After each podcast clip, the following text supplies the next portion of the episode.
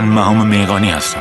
شما به دومین قسمت از فصل دوم مجموعه پادکست های بایگانی گوش می دهید شبت تو دریا اسیر باران شگفت قایب به موج توفان نپیچد امشب در این قسمت من با محمود آموزگار نویسنده ناشر وکیل زندانی سیاسی سابق رئیس پیشین اتحادیه ناشران تهران و نایب رئیس فعلی این سندیکا گفتگو می کنم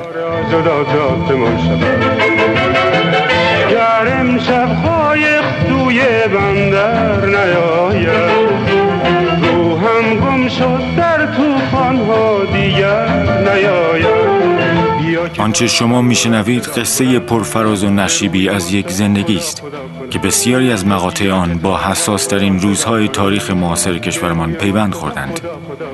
قصه ای که من به میانجیان تلاش می کنم به دنبال روایت های از سه دهه تاریخ معاصر کشورمان منتهی به انقلاب 57 باشم.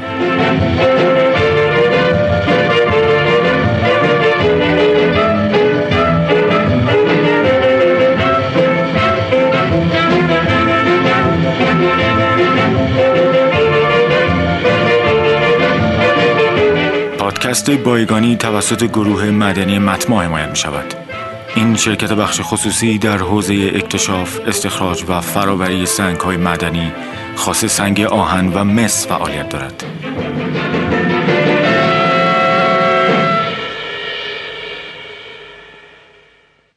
در قسمت اول آقای آموزگار از محله دوران کودکی خود در تهران گفتند و طی آن نام چندین کوچه و خیابان برده شد که من از پیشینه برخی از آنها اطلاعی نداشتم.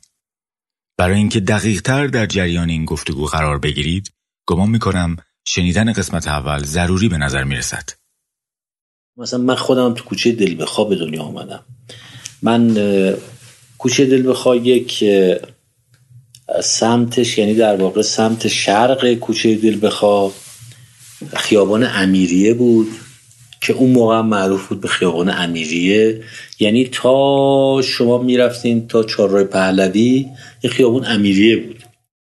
امیریه نام محله‌ای در منطقه یازدهم تهران است. امیریه همسایه جنوبی محله منیریه که ما اغلب بابت فروشگاه های پرتعداد لوازم ورزشی آن را به خوبی می‌شناسیم همسایه غربی محله سنگلج که علاوه بر تاریخ پرتراکم سیاسی و اجتماعی آن دست کم بابت تماشاخانه سنگلج برای ما معروف است. همسایه شرقی خیابان کمالی و خیابان کارگر جنوبی که در قبل به خیابان سی متری معروف بوده و نهایتا همسایه شمالی خیابان قزوین و بشیری. من با اینکه در تهران به دنیا آمده و اغلب عمرم را در این شهر بودم تا پیش از چند روز اخیر تا به حال در امیریه قدم نزده بودم. نزدیکترین ارتباطی که این محله با من برقرار می‌کرده است اجاره کردن آپارتمانی در محله غربی این خیابان یعنی کمالی به مدت دو سال بود که تا پیش از این یک سال اخیر فکر می‌کردم از سختترین دورانهای زندگیم بوده. اما نامگذاری محله امیریه که حالا به خوبی مختصات آن در ذهنمان شکل گرفته به حدود 150 سال قبل برمیگردد. باوری وجود دارد که امیر مفخم بختیاری که در زمان مزفر شاه در این محله املاک وسیعی داشته و در آن زندگی می‌کرده دلیل شهرت این محله به نام امیری است. لطفعلی خان امیر مفخم که متولد 1226 خورشیدی در جایی در استان چهارمحال بختیاری بود و در تهران به امیر مفخم بختیاری ملقب شده بود از نظامیان دوران قاجار بود که در فاصله سالهای 1296 تا 1297 وزارت جنگ را به عهده داشت. اما او پیش از این منصب حاکم استانهایی چون کرمانشاهان، لرستان و خوزستان بود. در بهبهه عصر مشروط خواهی یعنی در روزهایی که اکثر قوانین بختیاری نیز به مشروطه پیوسته بودند او به محمد علی شاه وفادار بود. اما نهایتا او نیز به تغییر پاسخ مثبت داد و به استبداد دست کم برای مدتی پشت کرد. امیر مفخم در طول سالهای طولانی منصبداریش ثروت کلانی برای خود رقم زده بود. و زمینهای بسیاری در منطقه خریده بود که بعدها با نام او شهرت یافت. در سالهای پایانی قاجار محله امیریه یک محله ایان نشین به شمار می آمد و بیشتر ساکنین این محله از افراد مطرح در سطح کشور بودند که یا از زمره بازاریان به حساب می آمدند و یا مناسب قابل توجه حکومتی داشتند. امیریه از ابتدای پیدایشش در محدوده غرب تهران و نزدیک دروازه قزوین بود اما بعد از گسترش شهر در مرکز شهر قرار گرفت و امروز چه از منظر جغرافیایی و چه اجتماعی محله در جنوب تهران شناخته می شود. اما پیش از آنکه امیریه به محلی برای زندگی تبدیل شود از زمین های آن برای باغداری و کشاورزی استفاده می شده است. باغهایی که در زمان احمدشاه و پس از قحطی و شیوع بیماری آنفلانزا اسپانیایی جای خود را به خانه هایی دادند که اغلب توسط بازاری های تهران ساخته می شدند. در مورد باغهای محله آمده است که درختان گردو، توت و شاهتوت و انجیر از عمده درختان ناحیه بوده که تا پایان دوران رضاشاه رفته رفته اثری از آنها بر جای نمیمانند. اما در مورد ریشه نامگذاری این محله باور دیگری هم وجود دارد. در زمان ناصرالدین شاه که ثروتمندان دوران در این ناحیه باغات و امارتهای پرتعدادی داشتند، کامران میرزا پسر ناصرالدین شاه نیز اقدام به ساخت خانه و باقی بزرگ می کند.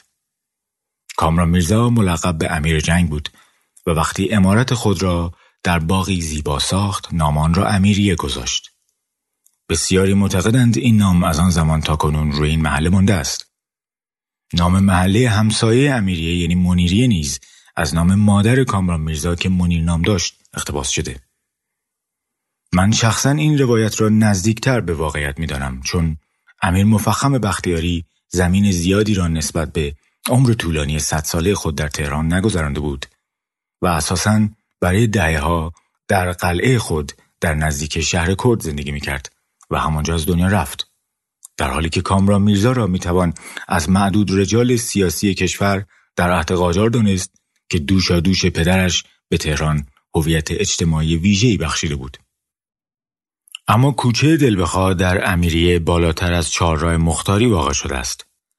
من چند سال پیش مجموعه داستانهای کوتاهی با عنوان داستانهای کوچه دلبخواه از اسلام کازمی خوانده بودم که چاپ سال 51 بود و اگر اشتباه نکرده باشم دست کم دو داستان از این مجموعه مستقیما به کوچه دلبخواه مربوط می شد.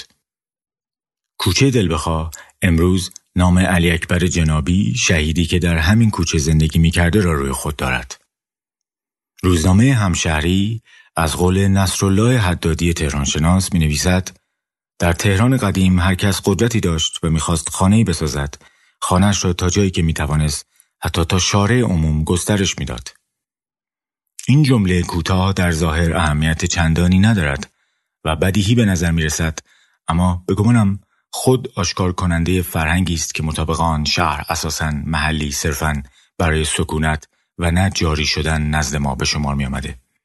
به طوری که جایگاه آشکاری برای پیاده روی یا پیاده رو در آن در نظر گرفته نمی شده. تقریبا تمام کوچه های تهران قدیم و برخی از خیابان های آن دارای محدوده مجزایی از مسیر درشت رو نبودند. نصرالله حدادی در مورد ریشه نامگذاری کوچه دلبخوا می‌گوید محمد کریم خان مختار سلطنه و پسرش که در دوران اولیه حکومت ناصرالدین شاه به زورگویی و ستمگری معروف بودند در محله مختاری فعلی ساکن بودند. از آنجا که هر ستمگری در آن زمان خانه خود را به دل بخواه و با هر نقشه‌ای و تا آنجا که دلش می‌خواست و زورش می‌رسید میساخت کوچه هایی به این شکل به دل بخواه معروف شدند که ماندگارترین این کوچه ها در تهران همین کوچه مورد بحث ماست. اما بافت اجتماعی کوچه دلبخواه و محله امیریه آنطور که به چشم دیدم در دو سوی کاملا متضاد ترسیم می شود. این محله در کنار بازاریانی که سرمایداران کلان کشور به شمار می آیند میزبان طبقه کارگر نیز هست. به گمانم امیریه و همینطور محله همسایش منیریه در مقایسه با محلات مجاورشان از درصد مهاجران کمتری که در چل سال اخیر به تهران آمدند برخوردار است. اما در این بین وضعیت خیابان فرهنگ حقیقتا متفاوت است. درختها و مغازه های این خیابان ناگهان تغییر آشکاری از محله های اطراف می کنند و این تفاوت با افزایش واضح قیمت ملک در این خیابان تایید می شود. املاک خیابان فرهنگ که ادهی از قدیمی ترین بازاریان تهران هنوز در آن زندگی می کنند تا دو برابر قیمت خیابانهای اطراف افزایش بیابد. طوری که انگار تکه ای از بالای شهر در جنوب شهر تعبیه شده باشد. اما محله سومی که باید به آن بپردازیم محله تیر و غلوس که البته پس از شنیدن دقایقی از ادامه گفتگو به آن می‌پردازیم قبل از آن تکه کوتاهی از رادیو ملی ایران را میشنویم شما فکر می‌کنین که شبهای کنونی تهران با شبهای سی سال پیش تهران چه تفاوتهایی داره؟ برای اینکه به این راز پی ببریم بهتره که به ترانه معروف شبهای تهران با صدای پروانه گوش کنیم. آهنگ این ترانه از شادروان مجید وفادار و شعر اون از کریم فکوره گوش کنیم.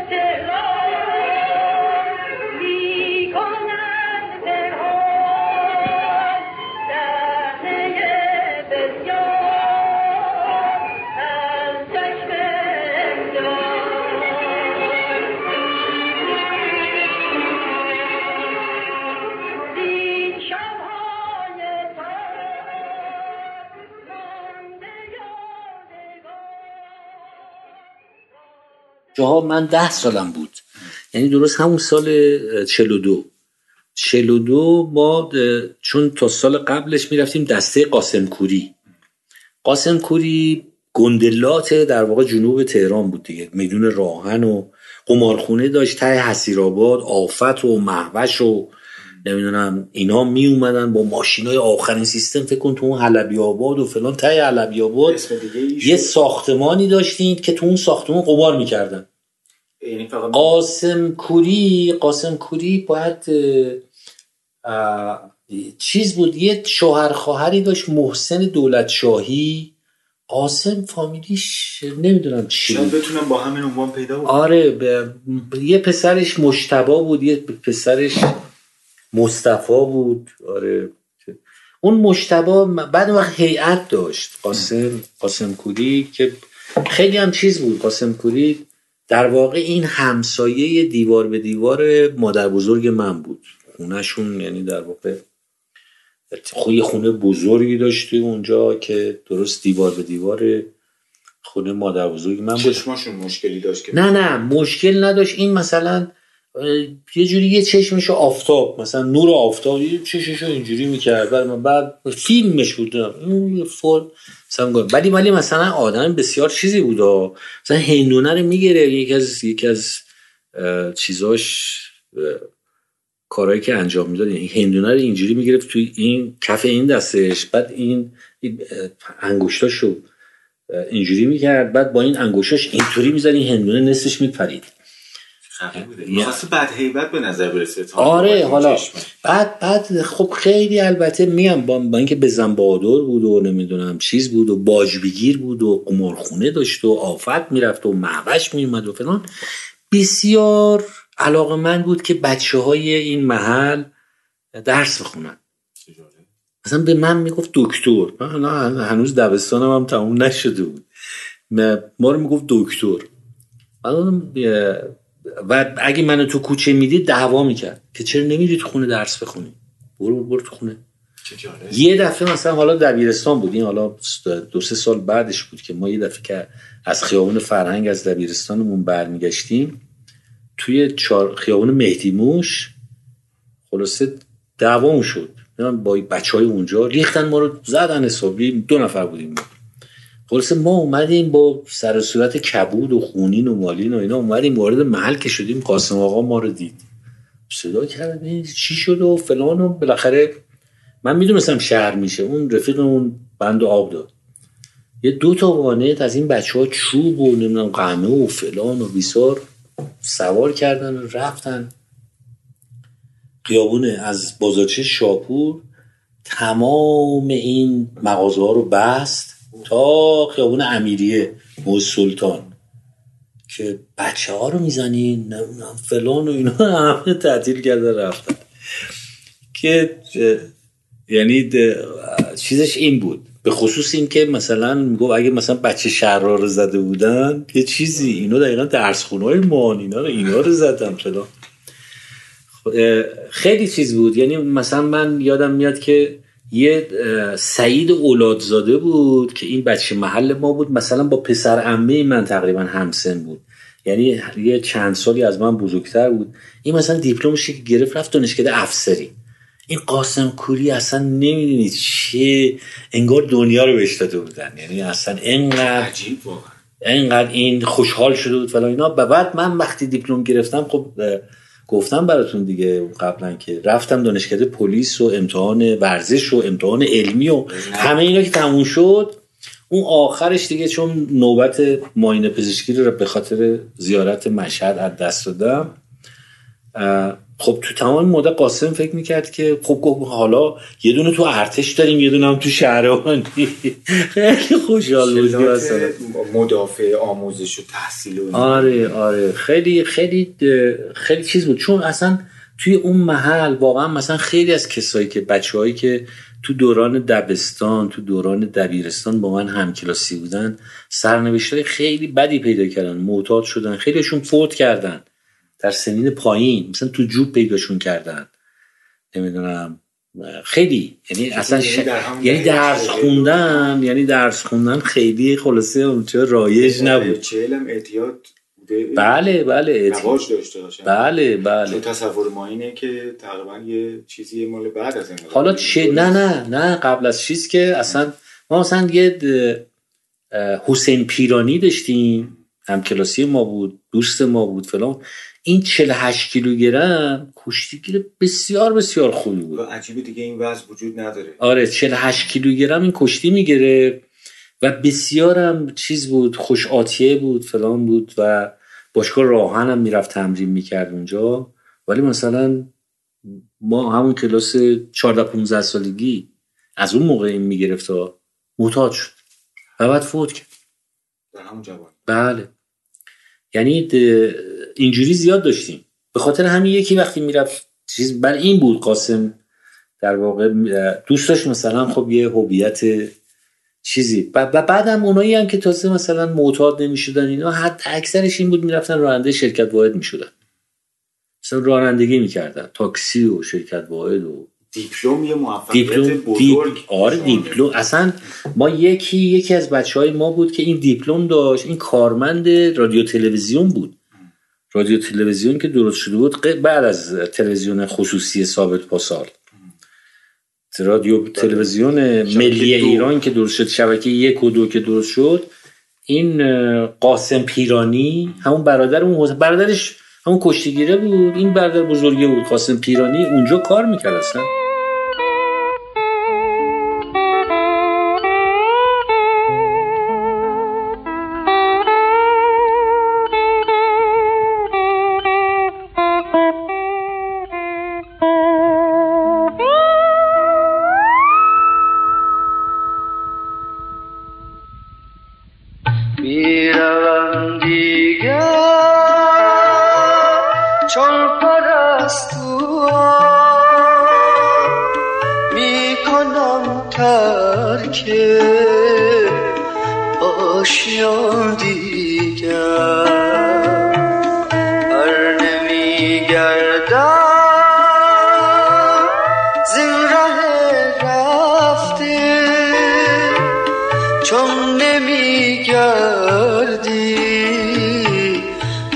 زبان دیگر. خسته از تاریکی شبها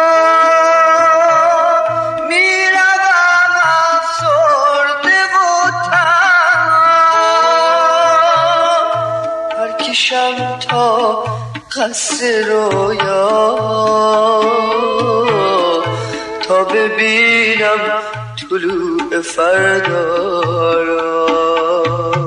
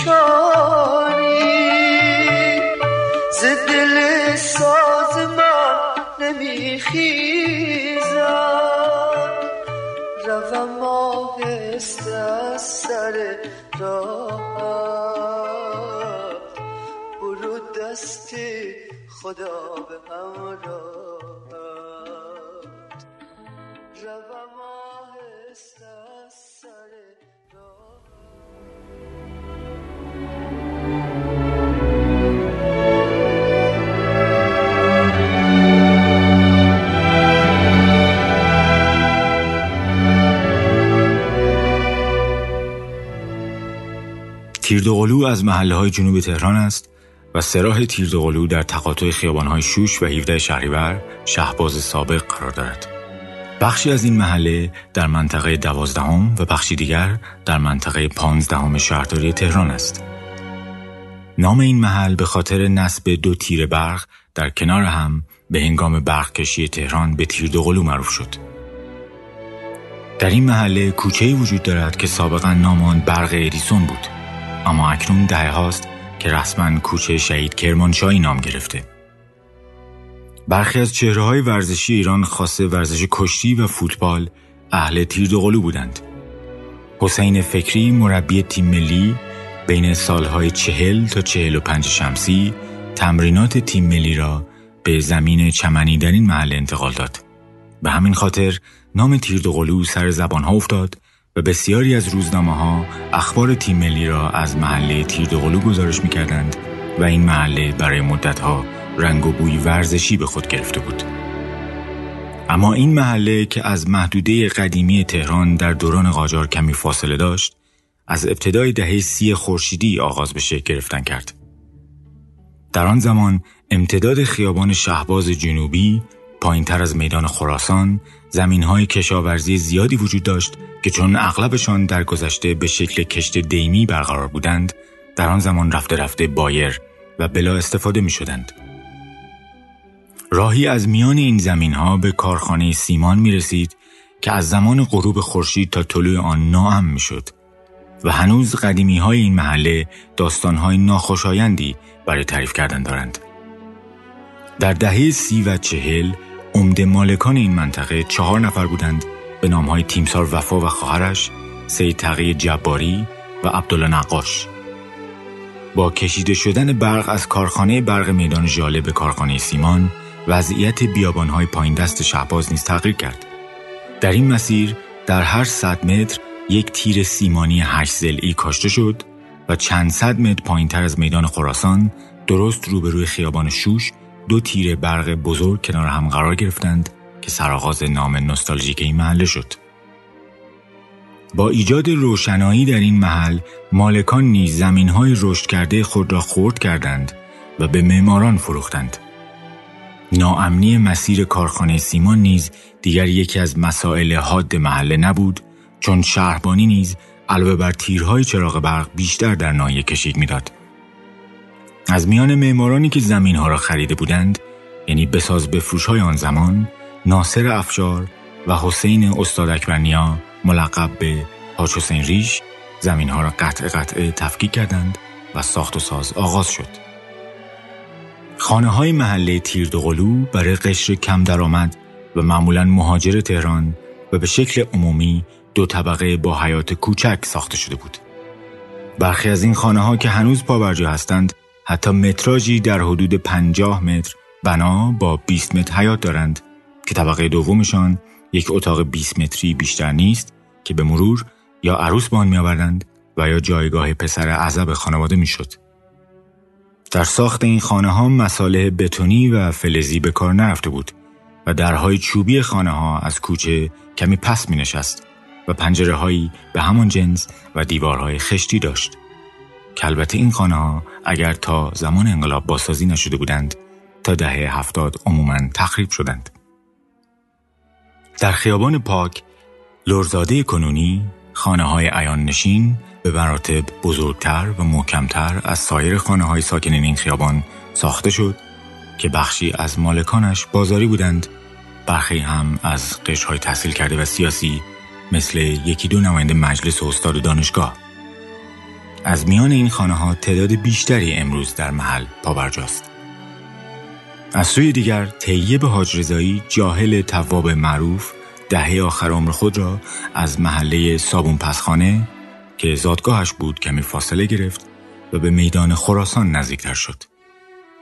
نام خیابان طیب که در مرز شرقی محله تیردغلو قرار دارد از نام او گرفته شده. اما من به دنبال قاسم کوری جاهل محله امیریه نیز رفتم. اولین جایی که رد پای از او پیدا کردم در یکی از مصاحبه های عزت انتظامی بود که به نظر می رسد قاسم کوری که مد نظر اوست لات دیگری باشد.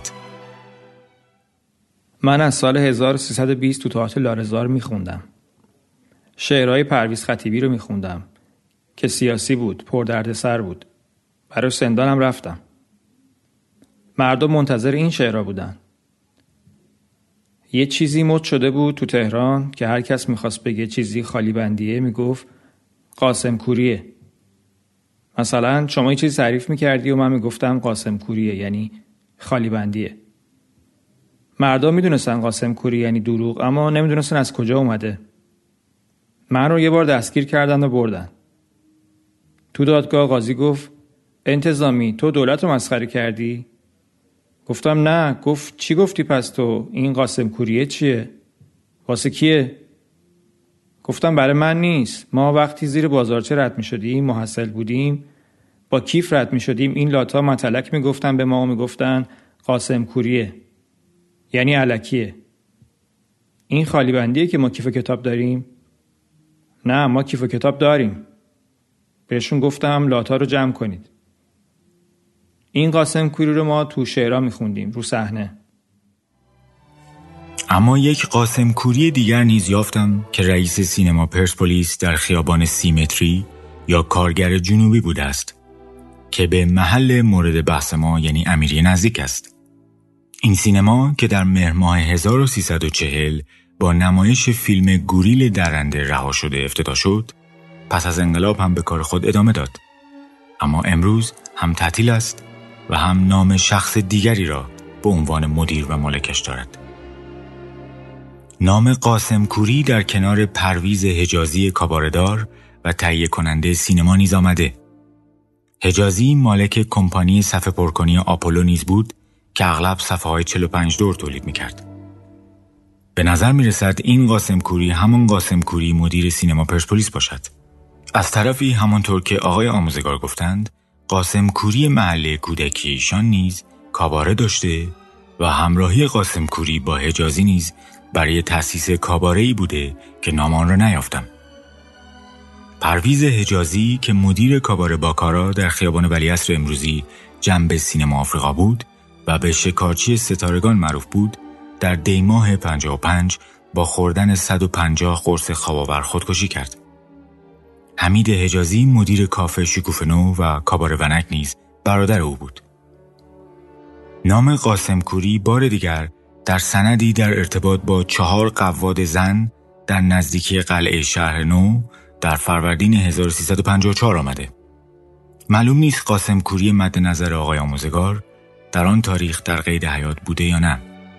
اما شخصی با همین نام با پری بلنده شهلا آبادانی، اشرف چارچشم و مژگان کچل که از به خانم رئیس های معروف شهر نو بودند سر فرستادن روسپی برای مهمانان وزارت خارجه درگیری پیدا می کند به طوری که کار به شهربانی می کشد. چه هر یک از این قاسم کوری های تاریخ رسمی قاسم کوری آقای آموزگار باشند چه نباشند آنچه از جاهلی با این نام برای یک کودک دبستانی و سپس نوجوانی دبیرستانی باقی مانده توصیه اکید به تحصیل است آن هم از جانب مردی که احتمالاً خودش کمترین ساعات عمرش را در مدرسه گذرانده بوده و خب همین نکته کافی است که حداقل نشان خوبی از او در قصه ما باقی بماند چون وقتی لات محل نگهبان تحصیل بچه های محل باشد درس خواندن حتی تا حد یک آین بالا می رود. برای محمود آموزگار خردسال قاسم کوری توصیه به نگه داشتن چیزی می‌کرد که خود اوج نداشتنش را تجربه کرده بود.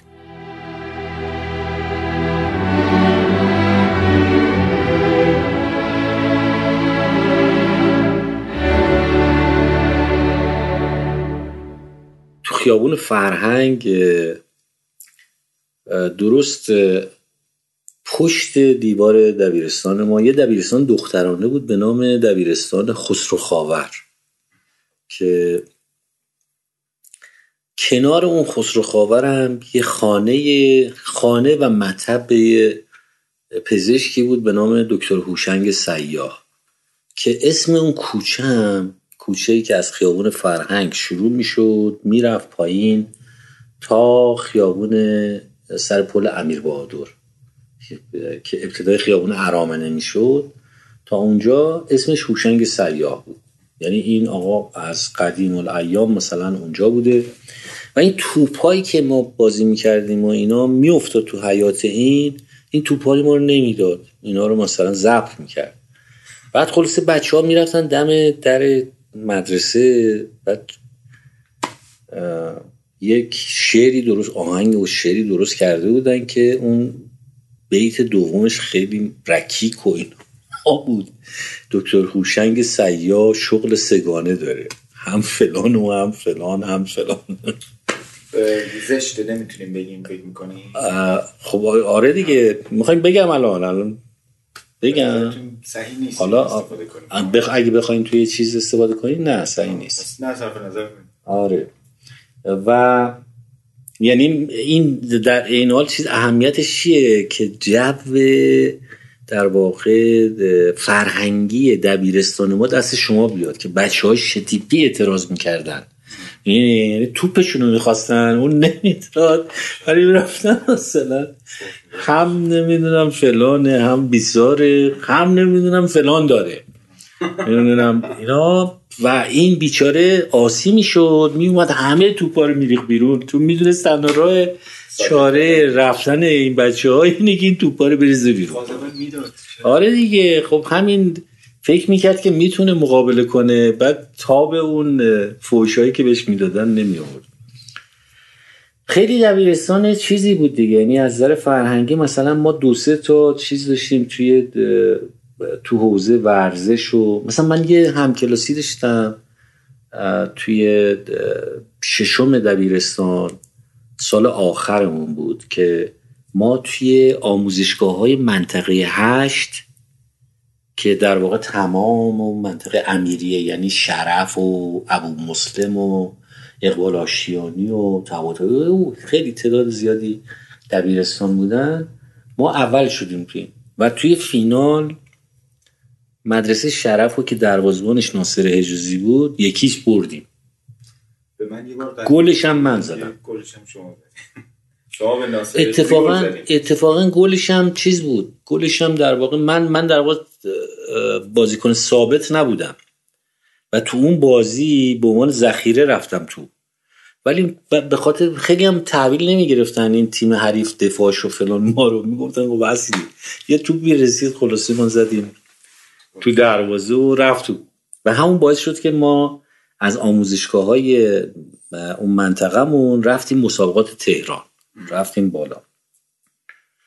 و این دروازبان ما یکی بود که همکلاسی من بود در کلاس ششم دبیرستان رشته طبیعی و خونهشون هم مثلا تو همون روبروی اون دبستان قدیم ما تو اون میدون تاهری که گفتم تو اون چهارراه سید عبدالله منزلش اونجا بود.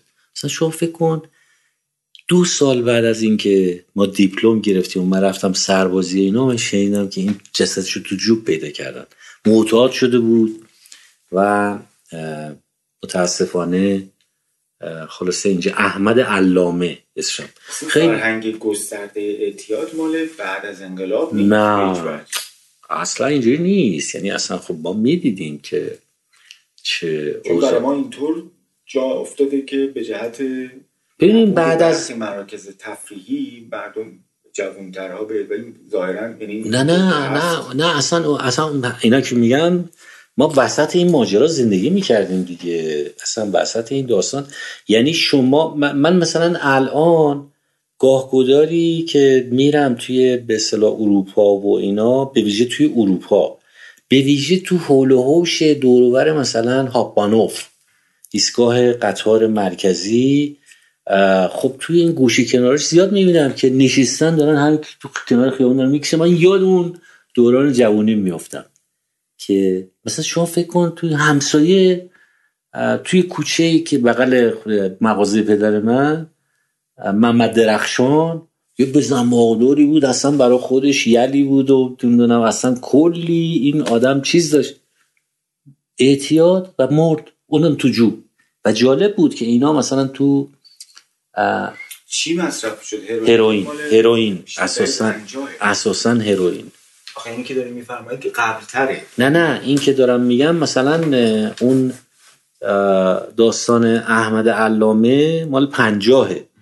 ببینید نه. هروئین مثلا از عواسط شما ببینید ما, ما یه دوره شروع تا ابتدای دهه چل مواد مخدر مرسوم توی جامعه یا حشیشه یا تریاک. و شیره. شیره کشخونه هم داشتیم دیگه. یعنی اصلا مثلا شاملو تو همین میدون اشرت آباد خیابون سرباز اونجا یه جایی بود که می‌رفتن اونجا مثلا شیره کشی. بعد شاملو همین خیلی های دیگه بودم. من خودم یه جلسه رفتم اونجا شاملو رو اونجا دیدم. آره. که داشت, داشت ترجمه می‌کرد. فکر کنم الان این پابرن ها رو فکر کنم من ترجمه پابرن ها بود آره. یعنی شما رفتین تماشا؟ یکی از دوستان من گفتش که من این البته مال پنجاب و دوه. سال 1352 1352 گفت که می‌خوای بریم شاملو رو ببینیم. ما, ما سربازی تو لایجان که بودیم پنجشنبه جمعه می اومدیم گفت می‌خوای بریم؟ گفتیم بریم. یه یه باری رفتیم خلاصه توی چیز توی یکی از این خونه ها توی خیابون سرباز که الان دیگه خیابون سربازی ما نداریم. افتاده توی سیاد شیرازی.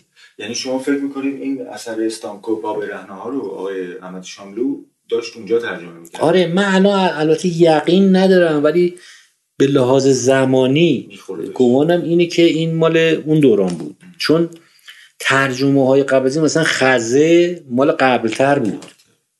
قبلتر از اون زمان بود. فکر می‌کنم همین پابرنه ها بود. البته من میگم ندیدم که ولی همینطوری بدون دیکشنری و صحبت کردیم سلام علیک کردیم دیگه سلام و علیک و فلان نشستیم و و چیز نکته که بسیار جالب بود برای من و تو ذهنم مونده اینه که بدون دیکشنری بدون چیز و این سی سیگار میذاش اینجا گوشه لبش و لم می‌داد. و این متن فرانسه رو اینجوری توی این دستش و اینجوری توی دفترچه مینش بسیار زبانش زبان آره. آره دیگه. یعنی یعنی من بعدها که یه مقداری قور کردم راجع به ماجرای ترجمه های آقای شاملو به این نتیجه رسیدم که خب این اصلا خودشم میگه دیگه. میگه اصلا من توی مصاحبه اخیری که ازش پخش کردن فیلم مستندی ساختن.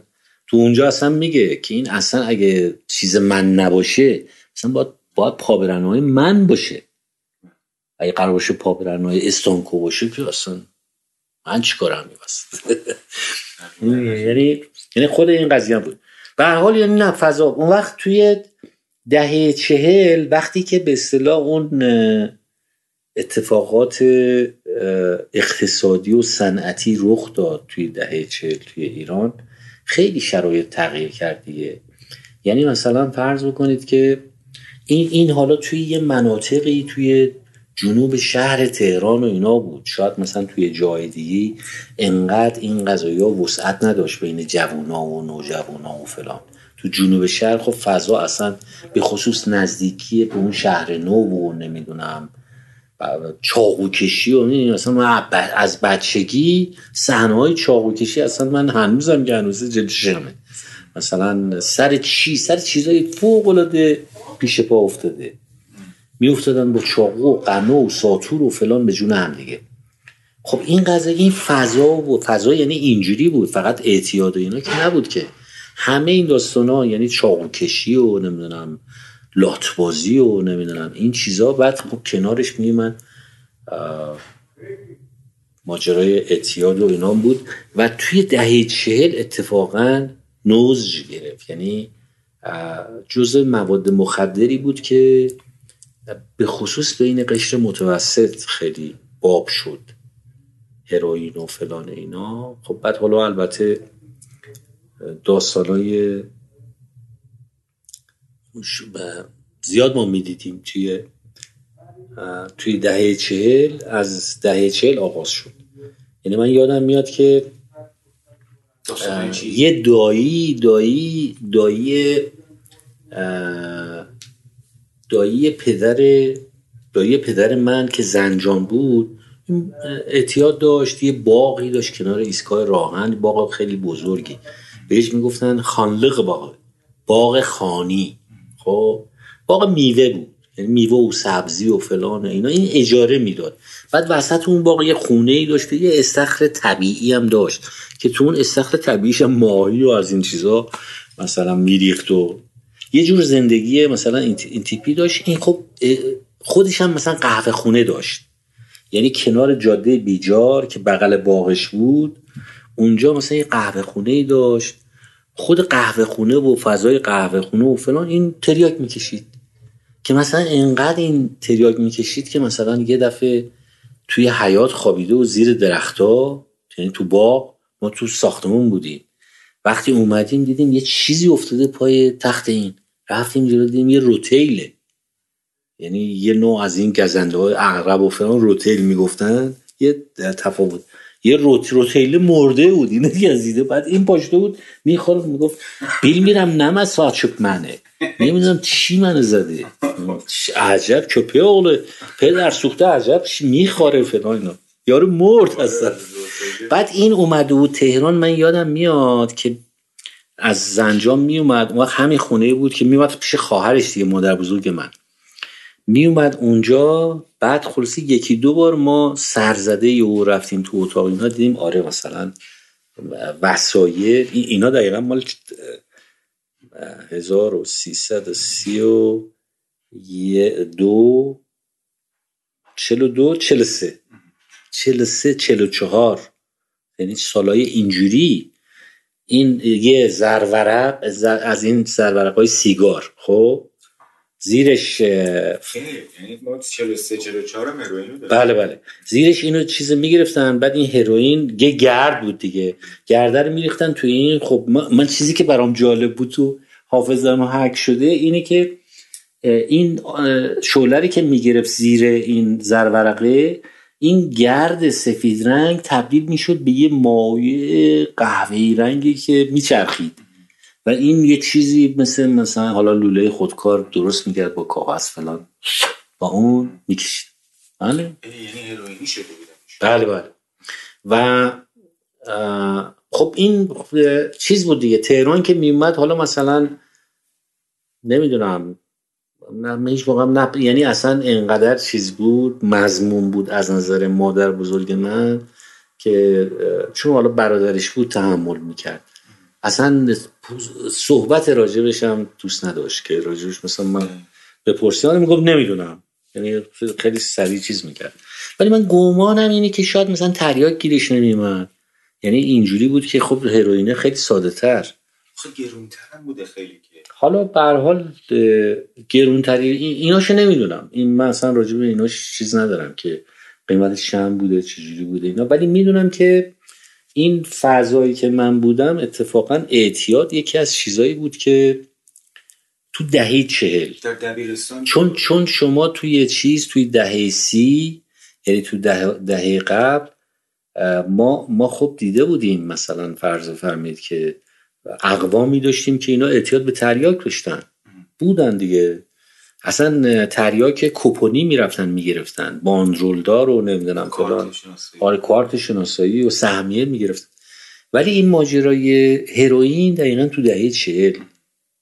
خیلی وسعت گرفت و خیلی چیز بود. خیلی دیپلمتون بله. من توی چیز توی این دبیرستان تبا تبایی ما, ما شیشم در واقع کلاس ششم طبیعی که بودیم طبیعی رو برای چی انتخاب کردین یا تجربی رو من تجربی رو؟ برای این انتخاب کردم ما ما ریاضی داشتیم طبیعی داشتیم و خب من که گفتم که من از تقریبا چند سال قبل از گرفتن دیپلم دنبال این بودم چون فوتبال بازی می‌کردم و توی باشگاه راهم بازی می‌کردم توی به خلاصه مسابقات محلی و فلان اینا. خیلی دوست داشتم که مثلا بالاخره این آیندم یه جوری وصل بشه به بازی فوتبال. و چیزی که بیشتر برام به نظرم به عنوان یه امکان و امکان پایدار می‌رسید چون مثلا اون موقع مثلا شاهین نمی‌دونم تعطیل شد نمی‌دونم بعد نمی‌دونم یه پرسپولیس شد. بعد یعنی تبدیل شد به پرسپولیس. آره. و دارایی و دارایی. نه به هر حال یعنی اینا اون, اون ثبات نداشتن ولی پاس و شهربانی. خب این ثبات رو داشتن. آره دیگه. پاس و شهربانی داشتن و زمین فوتبال داشتن خودشون فلان بودن. من که پرسپولیسی بودم شاهینی بودم اون موقع.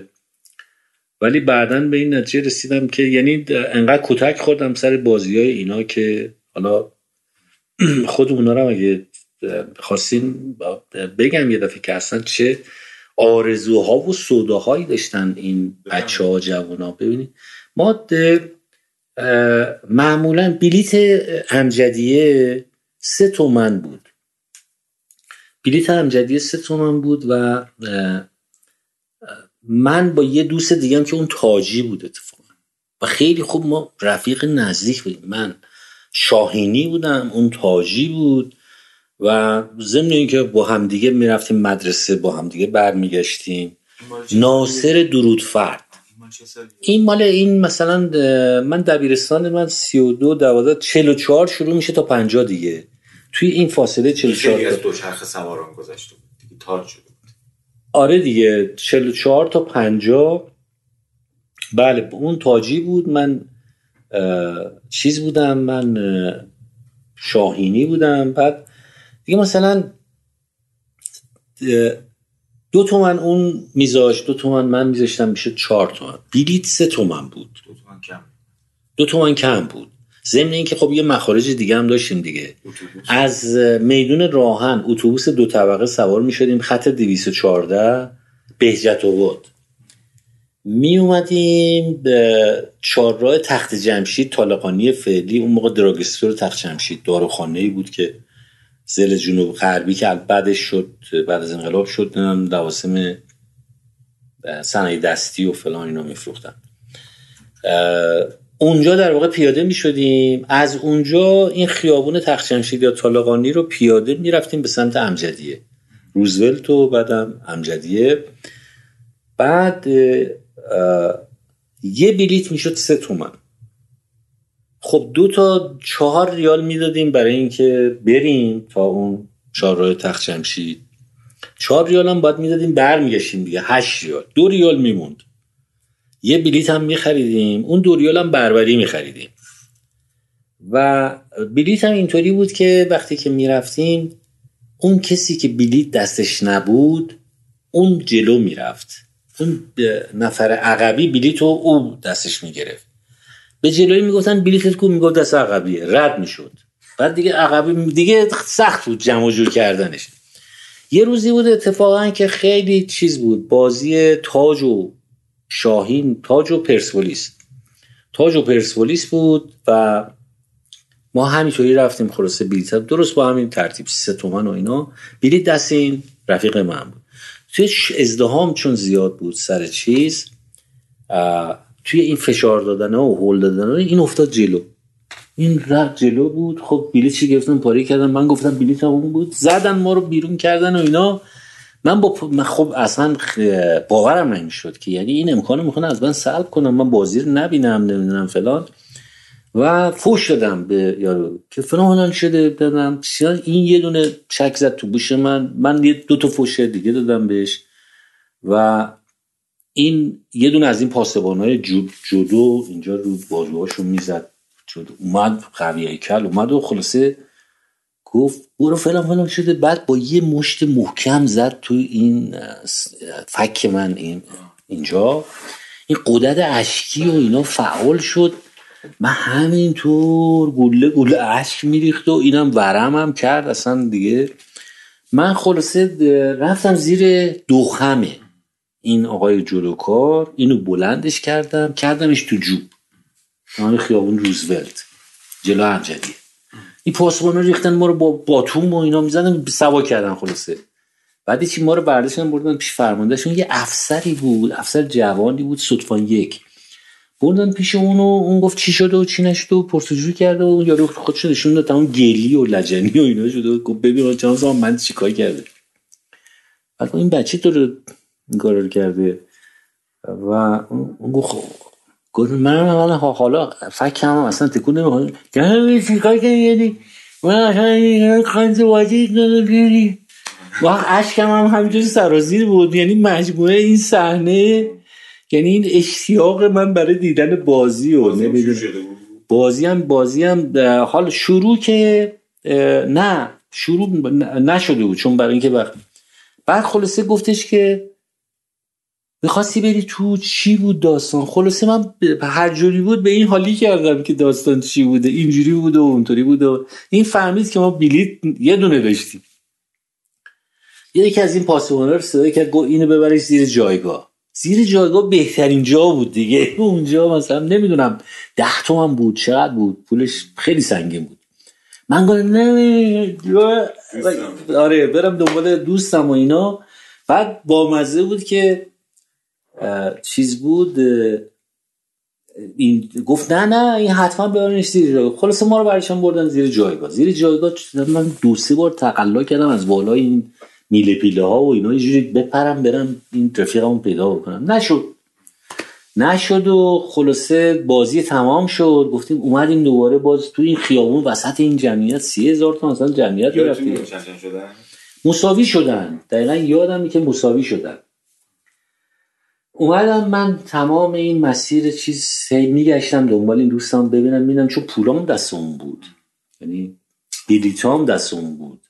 خلاصه اومدم سر همون چهارراه تخت این اتوبوس های دو طبقه به سمت جنوب می‌رفتن می‌رفتم این می‌خواست که حرکت بکنه بود دو دو می‌رفتم این رو سپر عقبش پامو میذاشتم و دستم می‌گرفتم اینجا. این تو آینه می‌دید خلاصه نمی‌دونم ترمز می‌زد بارو بنداز زمین فلان.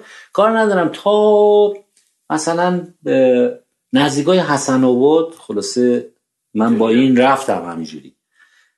نزدیکای بعد از جمهوری. یعنی جمهوری به بعد دیگه شروع کردم دویدن. گفتم میدوم دیگه. میدون حسن آباد این دریچه هایی که هست دور میدون. من دور میدون دور زدم میدونو که ماشینا به من زدن فلان یکی از اینا دریچهش خلاصه نبود و من افتادم توی این و این ساق پام داغون شد. افتادم رفتم شلوارم پاره شد پام زخ شد. رفتم روی اون جدوله نشستم و شروع کردم زار زار گریه کردم چه فوتبالی و می‌گفتم که و از همونجا آرزو این بود که کی میشه من برم سر کار؟ حقوق بگیرم. برم بلیت بخرم برم تو بگم بلیت من. تمام این اشتیاق مال همون دوران بود. وقتی دیگه رفتیم سر کار و فلان اینا اصلا سر اون دیگه رفت دنبال های دیگه. الان هم دوست ندارید چرا؟ الان هم گاهگاهی نگاه می‌کنم. الان به خصوص خب بیشتر رو زیبایی های چیزی اون حالت طرفداری و اینا که خب طبیعیه که اصلا دیگه معنی نداره. آره مثلا یه همچین چیزایی یعنی می‌خوام بگم که این در حد یه آرزو بود برای یه بچه دبیرستانی که برم سر کار حقوق بگیرم برم یه بلیت ستوانی بخرم راحت برم تو. فکر نمی‌کردی کاش به من پدرم پول می‌داد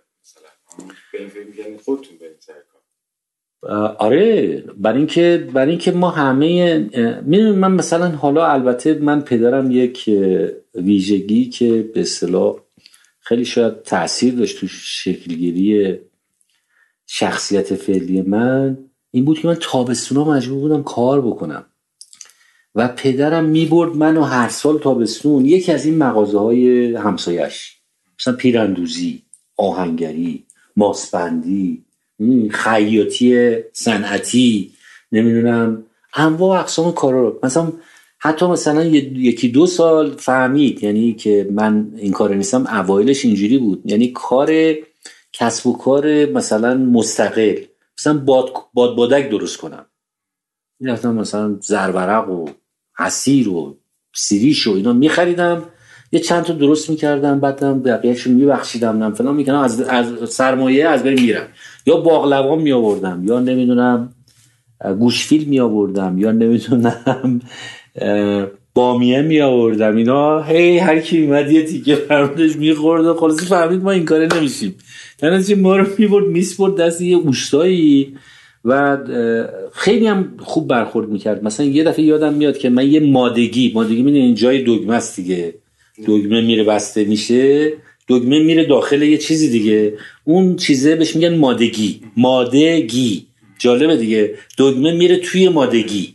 ها؟ این مادگی رو من جابجا دوختم. یعنی فاصله دگمه تطبیق نداشت با جای مادگی. این اوستا اومد علی آقا بود اسمش. محکم یه کشیده زد تو گوش من. من واقعا هم درد گرفت. این گوش و تمام صورتم و اینا. رفتم پیش پدرم. خب مغازش هم نزدیک بود دیگه. اعتراض. گفت برو برو برو. کارتو درست انجام میدی که کشیده نخوری. و ما یه تفاوت عمده ای در سابقه خوردن کشیده دارن نسل واقعا بله. چون کشیده برای ما ندرتا رخ داده. الان برای الان دیگه فکر می‌کنم مثلا رخ نمیده. آره این خیلی برای من چیزو در نتیجه من یه درآمدی به دست می آوردم که توی این کار کردن و مثلا تو ماسبندی توی نمی‌دونم آهنگری. البته چیز پول خیلی چیزی نبود چون حالت مثل چیز بود دیگه. این خیلی مرسوم بود که بچه ما بیاد پیش شما جمع بشه تو خیابون. نره ول بگرده. یه چیزی هم یاد بگیره. یعنی یه منتی هم سابکار میذاشت. باش من اوکی قبول می‌کنم. اون چجوری رسیدین خونه سرانجام؟ آره من بالاخره خب با همین دویدن و اینا منتها دیر رسیدم. یعنی بعد از پدرم رسیدم خونه. و وقتی که رسیدم خونه چون گفتم دیگه پدرم و اینا اومده بودن طبقه پایین زندگی می‌کردن. من و مادر بزرگ بالا بودیم. بعد من اگه در می‌زدم این از طبقه پایین میبادن در رو باز می‌کردن دیگه. احتمالا مثلا پدرم ممکن بود بیاد. اگه اومده بود اگه نیومده بود مثلا من یه دونه از این سنگ کوچولو برداشتم زدم به پنجره مادر بزرگه. مادر یکی دو سه تا زدم توجه نمی‌کرد. بالاخره یکی از اینا که زدم اومد پنجره رو با کرد. به ترکی پرسید که کم دی؟ مردم آزار من گفتم آبا آبا. منم منم. من یه گاپنه چال چرا در نمی‌زنی فلان گفتم بابا بابا گلفته بابا اومده. نظرم با خلاص اون اومد در باز کرد و ما رو برد بالا. بعد اینه دید گریه کرد. رفت آبی گرم و اینا چیز کرد با مرکورکروم و اون موقع دارویی که استفاده می‌کردیم ما بهش می‌گفتن مرکورکروم. قبل دواگلیه. مرکورکروم فکر, فکر می‌کنم که اسم لاتینش بود. همون دواگلی بود. ولی اسم لاتینش مرکورکروم بود. خلاصه با پنبه و فلان اینا اینا رو چیز کرد و اینا رو بست و شلوارمون رو چیز کرد و اینا. خلاصه اون شب ما به این ترتیب سپری شد. سال 1348 داستان اتوبوس که پیش اومد اینطوری بود که مثلا شما از میدان راه آهن تا میدان ولی عهد اون موقع ولی عهد بود که می‌شد همین ولی عصر فعلی. میدان ولی هست دو ریال شما می‌دادی از اینجا می‌رفت اونجا. و اونجا آخر خط بود. دوباره از اونجا دور می‌زد به سمت راهن. دور دو ریال شما می‌دادی میمدی تا میدون راهن. بالاترش نبود. بالاتر دیگه نبود. اینجوری نبود که الان الان مثلا شما راهن سوار میشی میری تجریش. اون موقع اصلا اینجوری نبود. شما هی باید چیکار می‌کردی؟ هی باید به صلاح اتوبوس اولا خب اینطوری نبود که ما مثلا مسافرت بود رفتن به تجریش. خونه دایی من مثلا تجریش بود.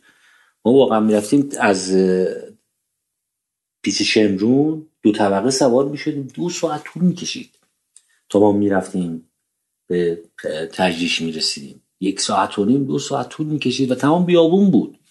یعنی اصلا چیزی نبود. واقعا یه مسافرت و اینا اومدن اینطوری کردن که گفتن که آقا از می‌دونه یعنی تقسیم کردن. گفتن از میدون راهن تا چهارراه پهلوی که همین تئاتر شهر الان. خب؟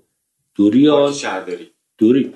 از چهارراه پهلوی تا مثلا اونجا تا یه ذره بالاتر از یعنی یه کمی بالاتر دو ریال یعنی عملا شما چهار ریال پرداخت می‌کردیم اونی که می‌رفت می... دو برابر شده دو برابر شده بود. و این این قضیه چیکار کرد؟ خب خیلی تاثیر داشت دیگه. مثلا من محصل اصلا جدا از مسائل سیاسی دور افتاده از مسائل سیاسی اینا منم حس می‌کردم اینا که من روزی یک تومن پدرم به من می‌داد که من چهار نوبت باید اتوبوس سوار می شدم یعنی دو ریال می‌رفتم. صبح دو ریال زور برمیگشتم. چهار ریال. دو ریال دوباره بعد از نهار می‌رفتم. دو ریال عصر برمیگشتم. هشت ریال. دو ریال هم برای پول تو جیبی بود. خب اینجوری در واقع البته من مسیر من این چیز نبود مسیر من در واقع توی همون چیز اولی بود. باکس اولی بود. دو, دو, آره توی دوزار اولی بود. ولی واقعیت اینه که فکر می‌کردم خب اگه مدرسه من اونجا بود چه باید مثلا 4000 باید می‌دادم دیگه. میفهمیدم. خب 4000 برم چون او پس باقی شاید کجا بیارم؟ و میفهمیدم که پدر منم مثلا من یادم میاد که 11 سالم که بود پدر منی که هر سال می‌رفت سراغ اون بزاز جهود. ما رو می‌برد اونجا پارچه و ما, و ما انتخاب می‌کردیم. نه اینکه انتخاب حق انتخاب مطلق داشتیم. ولی مثلا بالاخره سلیقمون رو می‌گفتیم بهش. می‌گفتیم این قشنگه. این قشنگه مثلا. و, و رعایت می‌کرد. یهو یه سالی ما دیدیم که ای بابا مثلا بهمن شد خبری نیست. بریم پارچه بخریم. بهمن اومد تموم شد شد اسمن خبری نیست. چی شده فلان اینا. و همینجور اومد. من دقیقا فکر دقیقا آره یعنی این آره دقیقا سال 1343 اسفند 1343 بود. یعنی در واقع نوروز 44 من خلاصی چند روز مونده بود به ای پدر ما یه روزی ما گفتش که بیا چیز از مدرسه بیا پیش من که بریم لباس بگیریم. چون پارچه می‌گیرن میدوزن خیاط ها. ما رو برداشت بود یه خرازی بود تو محلمون. یه چند تا مغازه با پدرم فاصله داشت از این که این علاوه بر چیزایی که میفروت یه کچلوار دوخته آورده بود. این اولین بار بوده که شما دوخته می‌خرید آره اولین بار بود که من دوخته میخریدم. بعد خلاصه این کچلوار بود 60 تومن بود. یعنی 600 ریال. خلاصه ما رو برد اونجا و بعد بالاخره خیلی هم نه من مشخص بود این پارچش مثلا با اون پارچه که اون می‌داد این پارچش خیلی چیز نیست. ولی بالاخره ما چیز کردیم موقع اتفاق آخر قضیه پدر من خب من دفعات پیشم ندیده بودم که این چجوری حساب می‌کنه با پارچه فروش با خیاط. ولی اینجا یه دونه چک دست چک در بود یه چک کشید 60 تومن دست چیز. من اومدم روز اول نپوشیدم. مادر بزرگم گفت چرا نپوشی لباس؟ من لباس کهنه رو پوشیده بودم. گفتم پدرم پول نداشته این خرید فکر می‌کردم کسی که چک میده یعنی نسیه می‌خره. پدرم پول نداشته این خریده و اون اون چیز کرد و خلاصه گفت نه دیوونه اینطوری نیست و فلان و بیسته گفتم نه پول نداد که. یه کاغذ امضا کرد. خلاصه دیگه آخر سر متوسل شد به پدرم. پدرم گفت بابا نباید این یه وسیله است. این پول اتفاقا. این یه وسیله است تو بانک. دیگه پول که آدم دائم نمی‌ذاره بغل چیزش. پول می‌برم میزن بانک. بانک اینه فلان بیساره. تا بالاخره من حاضر شدم که اونو بپوشیمش اونو بپوشیمش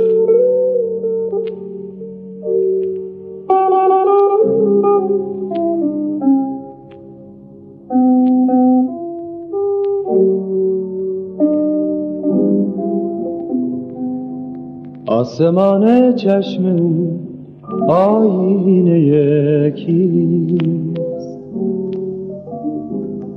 آن که چون آینه با من رو به درد و نفرین درد و نفرین بر سفر با. سرنوشته این جدایی دست او بود.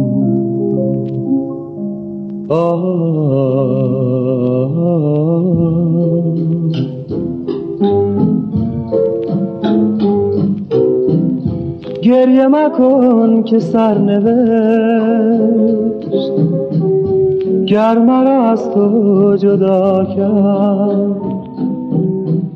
عاقبت دلهای ما با غم هم آشنا کرد.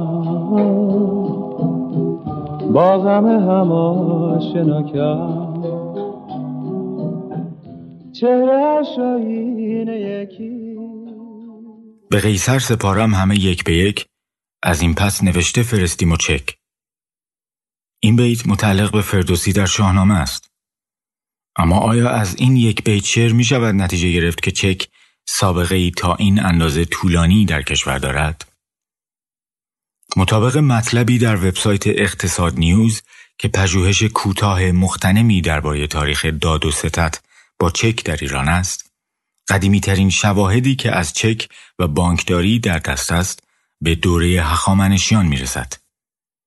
به گفته دکتر شیرین بیانی تاریخنگار بانکداری در دوره پیش از اسلام به خصوص دوره ساسانی اهمیت زیادی داشته است. مراکزی همچون بانک های امروزی وجود داشتند و در آنها کارهای بانکی از قبیل قرضه، برات، چک و غیره صورت می گرفت است. قدیمی ترین شکل بانکداری را در بین النهرین در دوره هخامنشیان سراغ داریم که عهدهدار آن یهودیان بودند. مدارکی هم از این ناحیه به دست آمده که کاملا حکم چک دارد.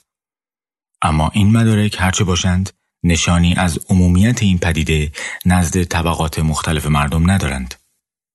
اما وقتی به تاریخ معاصر برمیگردیم قانون تجارت ایران در سال 1311 به تصویب رسید. برای اولین بار نیز از چک در همین قانون سخن به میان آمد.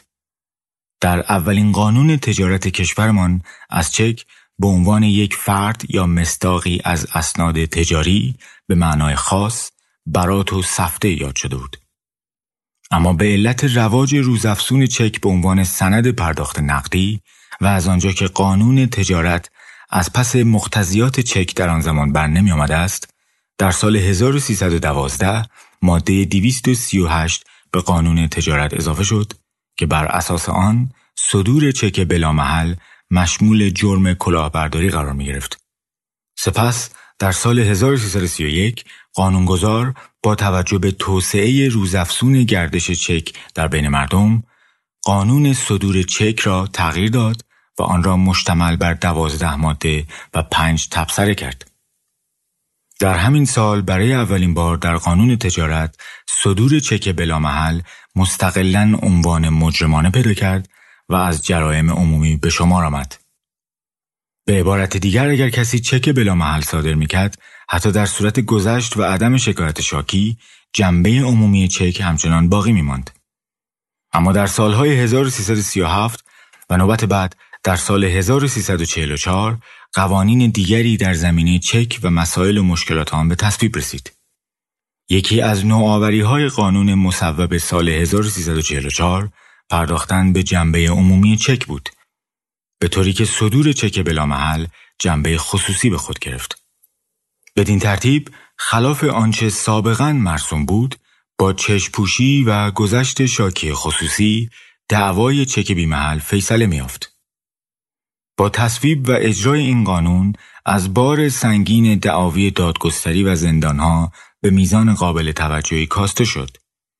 در تیر ماه سال 1355 به دلیل شرایط خاص حاکم بر کشور که در واقع ثروتمند شدن شمار زیادی از ایرانیان و خروج بخشی از جامعه تویدستان کشور از طبقه خود و ورود به طبقه متوسط بود برای حل مشکلات دادگستری وقت و همچنین به منظور کوتاه کردن دست به اصطلاح شرخرها قوانین چک دوباره تغییر کرد و قانون جدیدی برای صدور چک به تصویب رسید چون در سراسر ایران برخی از لاتهای قدیم حالا دم و دستگاهی برای خود از طریق شرخری برپا کرده بودند و رفته رفته با رجوع بیشتر مردم به آنان فرهنگ شکایت رسمی داشت زیر سوال می‌رفت. از طرف دیگر با پایان دهه چهل و بیشتر شدن متقاضیان چک برای دوره‌ای دست چک های پنجاه برگی مرسوم شد اما ترس از کشیدن بیرویه چک تعداد برگه های دست چک های دهه پنجاه را کمتر کرد و عموما دست چک های 25 برگی به خورد کاسبان داده می‌شد. اما از همون زمان باب شده بود که مثلا یک مغازهدار از دو یا سه بانک دست چک می گرفت. این حال هنوز تعداد زندانیان چک بیمحل در آن زمان با دوران اوج خود که سه دهه بعد اتفاق افتاد فاصله بسیاری داشت. پس از انقلاب در 11 آبان 1372 در یک سیاست چرخشی قانونگذار با اصلاح موادی از قانون سال 55 مقررات جدیدی را تحت عنوان قانون اصلاح موادی از قانون صدور چک به تصویب رساند. در ماده 13 این قانون که در واقع اصلاح ماده 12 قانون سابق یعنی قانون سال 55 بود چنین آمده است. صدور چک با عنوان تضمین، تأمین اعتبار، مشروط، وعدهدار و سفید امضا ممنوع است. در نهایت در سال 1382 اصلاحات دیگری در قانون چک صورت گرفت. بر اساس آخرین اصلاحات انجام شده با این حال باز هم از شمار زندانیانی که مربوط با کشیدن چک بیمحل در زندانا بودند کاسته نشد. اما چک در غرب برای اولین بار در سال 1374 میلادی در برخی از شهرهای ایتالیا به ویژه ونیز معمول بوده و از آنجا به انگلستان، کانادا، آمریکا و فرانسه را پیدا کرد. به این ترتیب در دوره رونسانس در اروپا خورده کاسبان نیز از چک استفاده می‌کردند که البته اعتبار چک های آن زمان مستقیما به اعتبار فردی که از آن بهره می گرفته برمیگشته و در بسیاری موارد طرفین داد و ستد تنها بابت اعتبار شخصی فردی که با او معامله می کردند چک را میپذیرفتند چون سنت بانکداری تازه در زمان انقلاب صنعتی در قرن هجدهم همهگیر شد. ما به میانجی خاطری کوچک به تاریخ رواج چک در ایران و جهان اشاره کردیم. اما در میان روایاتی که به برخی از آنها نمی‌توان اطمینان کرد، آنچه حقیقت دارد این است که امروز در کشور ما در حدود 70 درصد از زندانیان جرایم غیرعمد بنا به دلایلی که در ارتباط با چک و سفته است در زندان هستند. سال گذشته مدیرعامل ستاد دیه اعلام کرد که بدهکاران اوراق تجاری چک و سفته با جمعیتی بالغ بر 11226 نفر بیشترین جمعیت را میان زندانیان کشور دارند.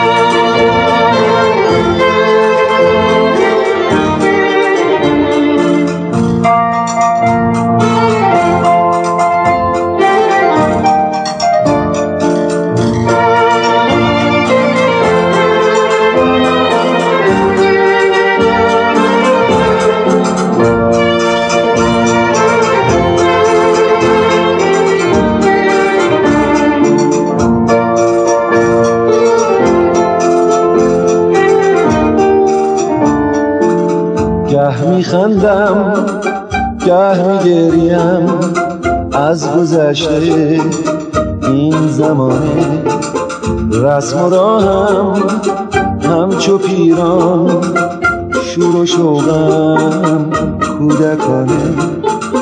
گه چو غنچه از نسیمی خنده در من زد جوانه.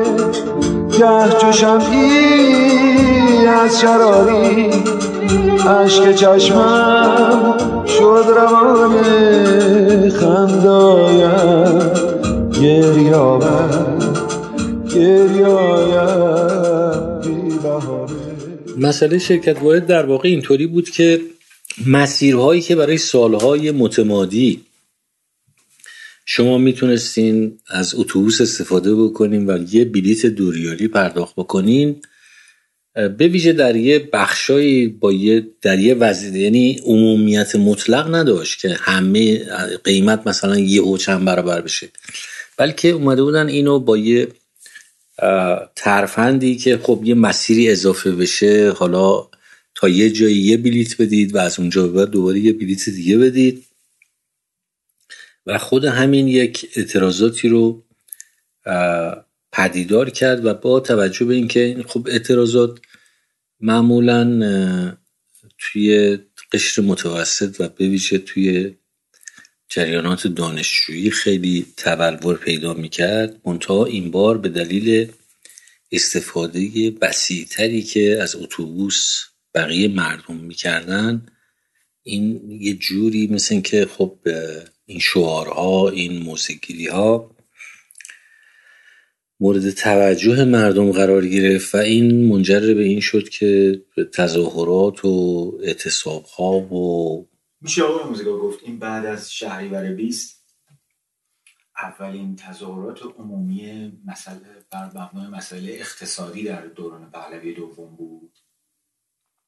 چون ما از فاصله قحطی شهریور 20 تا سال 48 پویش اقتصادی به این شکل تجربه نکرد کشور آره شاید آره شاید بتونیم یعنی با این محدودیتی که داریم تعریف می‌کنیم شاید بتونیم بگیم که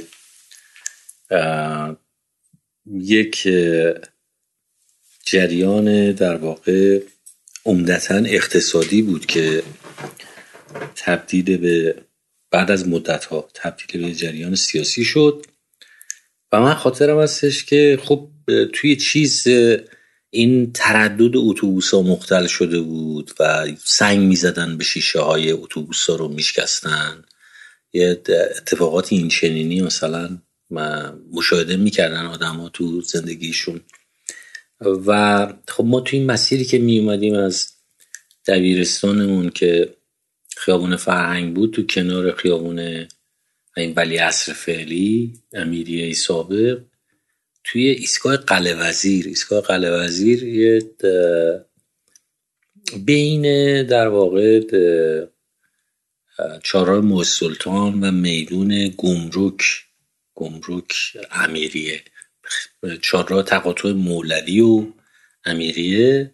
اونجا در واقع کوچه ای بود که اون کوچه معروف بود به قلعه وزیر و دیگه خب اون اونجا به عنوان ایستگاه قلعه وزیر در واقع شد پسردایی مادر من اونجا یه پیرندوزی داشت که گاهگاهی که ما توی این مسیری که میومدیم مجل مغازش رد می‌شدیم گاهی می‌رفتیم پیشش رو سلام علیکی می‌کردیم و اینا. و اون روز اتفاقا ما داخل مغازه این بودیم و وقتی که از مغازه این خارج شدیم اومدیم بیرون ظاهرا یه عده حمله کرده بودن به این اتوبوس ها و اینا و پلیس. پایین و بالای خیابون بسته بود و شروع کرده بود به حمله کردن و زدن. اینا ما وسط اون ماجرا گیر افتادیم در حالی که نه سنگی پرت کرده بودیم نه اعتراضی کرده بودیم. و همینطوری خلاصه با باتون می‌زدن دیگه هر کی سر رو قرار می‌گرفت. که یه باتون میام خلاصه به پشت من خورد. فقط دیگه پخشم شدیم. یعنی ما دو سه نفر بودیم دوستان که با هم می‌رفتیم. در واقع اونا هم راه خودشون رو جدا کردن و هر کی از یه سمتی در رفت. یه نونوایی بود که تو زل شمال غربی چهارراه مولوی و امیریه بود نونوایی تافتونی که من رفتم داخل اون نونوایی و اون منو پناه داد پشت تنورش قایم کرد. یعنی مامورا و اینا که یعنی اونجا اصلا پن... پناه گرفتن و مخفی شدن و در رفتن و ها همون روز داره شما شرکت داشتیم آن شرکت که نداشتیم ولی میگم از اونجا اومدیم ولی قاطی یه جمع یعنی ناگزیر آره یه اتفاق این اتفاق افتاد و خب خیلی چیز شد دیگه که من یادم میاد که من رفتم خونه و داشتم لباسمو عوض می‌کردم. مادر بزرگم این رد باتون که پشتم دید و شنیده بود دیگه شهر شلوغ شده تظاهرات شده فلان شده. این اولین نگرانی بود که دیدم یکی نسبت به من چیزی می‌کنه که قاطی اینا نشو. خلاصه این خیلی عاقبت نداره. این اصلا چیز نیست. این این خلاصه یعنی چه با با خیلی مسائل این روبرو شده بود و داشت. حالا به هر شکلی. حالا می‌دونم یعنی به حال او در واقع از دیدگاه خودش اینجوری می‌دید قضیه رو دیگه. مادرتون رو یکم برای ما میگین چون از یه جایی به بعد ایشون یعنی اون دلسوزی ها و اون گریه ها بابت دیدن زخم ها به آره مادر مادر آره مادر من خب این دورانی بود که خب من دائما در واقع زندگی مادر من من در تو همون سن و سالی که حالا با مادر بزرگم که زندگی می‌کردم شاید در واقع مادر بزرگ من باعث شد که من دوباره دیدارهای من و مادرم دوباره از سر گرفته بشه و تا مثلا قبل از اون گاهی مثلا خب خیلی هم باش نزدیک بودم من. مثلا می‌گفت چه دیر کردی؟ رفتم مثلا نون بخرم. گفتم که خب خب این خیلی پیش می اومد که مثلا می‌رفتم نون بخرم بعد مثلا فرض 5 تون مثلا نون میخریدم بعد مثلا شاید یکیشو تو رو بچه ها میخوردیم. یا می اومدن های بچه بودن بعد گوشتمونه فلان یکیشو میخوردیم چهار تا نون میوردیم خونه. یعنی همیشه بابت این قضیه خلاصه مؤاخذه می‌شدیم. ولی یه چیز دیگری که دلیل مؤاخذه من بود این بود که گفتن چرا دیر کردی؟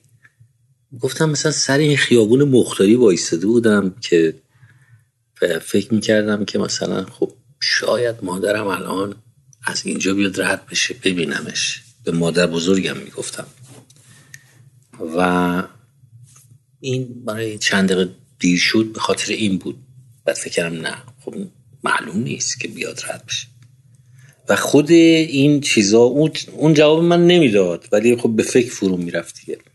و بالاخره پدر من مجاب کرد که بعد ضمن این که خب خیلی تو قبل از این روزا مثلا برای من قصه تعریف می‌کردن چون من بچه بودم که خیلی قصه دوست داشتم مثلا خیلی مطالبه گر بودم در رابطه با شنیدن قصه که آقا بیش بیاین قصه برام تعریف کنید کنید. و اینا معمولا قصه که تعریف می‌کردن یه شخصیت منفی داشت که اون یه اسمی داشت که اسم مادر من بود. و من مثلا یه جایی مچ اینا رو گرفتم. گفتم چرا حالا این, این آدم بده خلاص قصه های شما همه اسمشون اینه.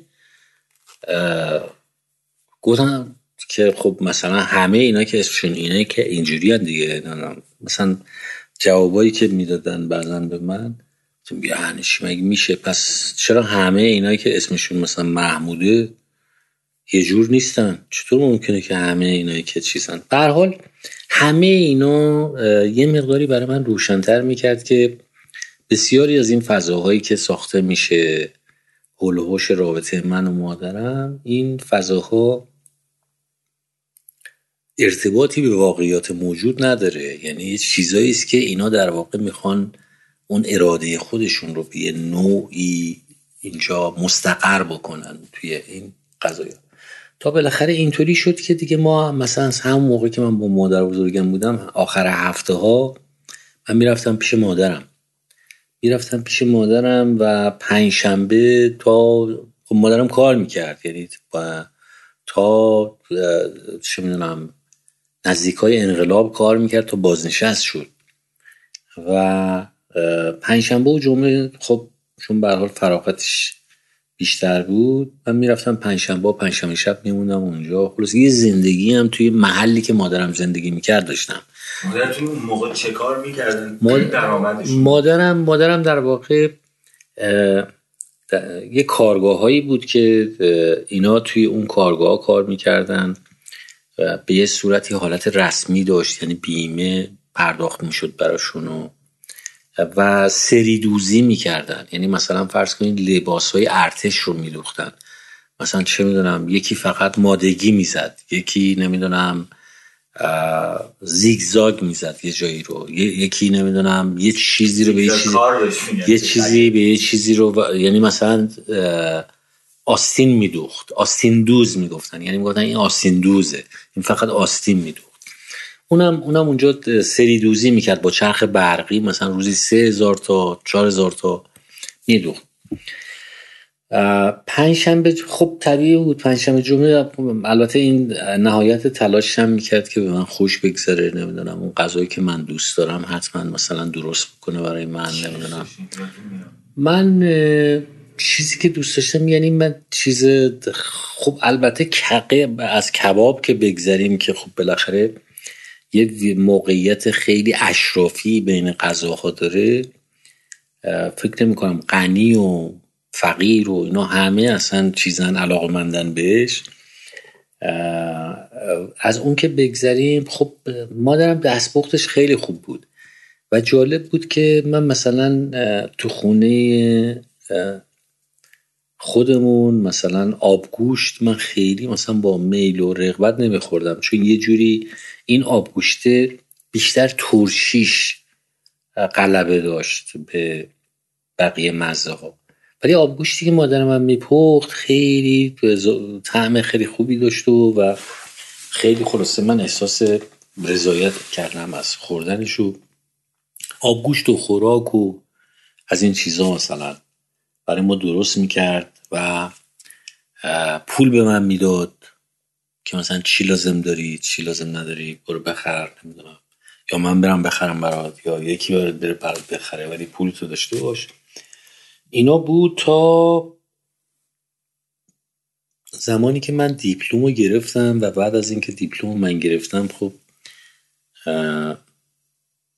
رابطه من و خانواده پدر و بقیه یه مقدار خیلی زیادی چیز شد تحت تاثیر اون شرایطی قرار گرفت که خب من دیگه رسیدم به سن قانونی و نمی‌دونم می‌تونستم تصمیم بگیرم می‌تونستم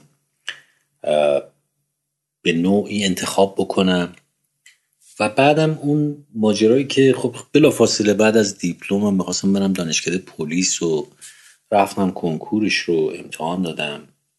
هم به امتحان اول امتحان ورزش بود که خب بعد اونایی که پذیرفته شده بودن می‌رفتن امتحان علمی. بعد تو امتحان علمی هم منم جز پذیرفته شده ها بودم. دیگه قرار بود مرحله سوم بریم معاینه پزشکی و بریم. ولی من خب کار رو تموم شده تلقی می‌کردم دیگه. و یادم میاد که به پدرم گفتم که من نظر کردم که برم زیارت امام رضا مشهد و 400 تومن پدرم به من داد. و یه دوست من که پدرشم در واقع دوست و رفیق پدرم بود اون هم قرار شد که همراهی بکنه. 400 تومنم اون گرفت از پدرش شدیم 800 تا یه دوست سوم هم داشتیم که خیلی هر دو بهش علاقه داشتیم. و اون پول نداشت اتفاقا. گفتم ما 800 تومن داریم تو هم بیاد دیگه. حالا بریم ستایی با 800 تومن میگذرونیم. که یادم میاد دیگه آخرای اقامتمون تو مشهد دیگه ما به روغنسوزی افتادیم و احساس که یهو متوجه شدیم که این منابعمون اصلا چیزی نمونده. یه پول بلیتی داریم برگردیم و با یه ذره. اوایلش بله اوایلش مرتب چلو کباب میخوردیم. که یادم میاد مثلا چند تا نون گرفتیم و توی اتوبوسی که گرفتیم که از جاده کناره از بابلسر هم اومد. تو بابلسر شما فکر کنید من این تنها باریه که من با زجر رو اینا به دریا و این ساحل و اینا نگاه می‌کردم. به همه هیچ موقع یاد ندارم که این همه کنار دریا بودم یه تصویر منفی ازش گرفته باشم برای اینکه گرسنه بودیم. خب اون نونا خب نون خالی چیز نمی‌کرد دیگه. نون خالی بالاخره شما هنوز احساس کنید شکم سیر میشه پر میشه. ولی یه جوری مثلا مثل میل به چیزایی که شما وقتی عادت به خوردن انواع چیزا داشته باشی وقتی یکیش حذف بشه خب خیلی شما رو چیز می‌کنه. می‌فهمین شما متوجه میشین. بر تقدیر که حتی مثلا ما تهران هم که رسیدیم او تاکسی گرفتیم قرار شد مثلا پول کرایه تاکسی رو در خونه از خونه بگیریم بهشون بدیم. که خب نتونستم. من رسیدم اون چیز رو از دست دادم. بعدم یه پارتی بازی کردیم که بریم بلکه ببینیم مثلا. چون ذخیره رو استفاده کرده بودن در قیاب ما. خلاصه نشد اون ماجرا. و اون ماجرا نشد و من تصمیم گرفتم که آ رفتم کنکور ازام به خارج دادم. رفتم کنکور ازام به خارج چون اون موقع خیلی مرسوم بود. مثلا می‌گفتن که شما سه هزار تومن اگه داشته باشین می‌تونین برین آمریکا درس بخونین. خیلی در مقایسه با اون 400 تومن در. در مقایسه با اون 400 تومن 3000 تومن مثلا میپرسیدین چطوری؟ می‌گفتن شما سه هزار تومن شما مثلا 700 هزار دلار دلار هفت تومن بود. ده هزار تومن ببخشید سه هزار تومن نه.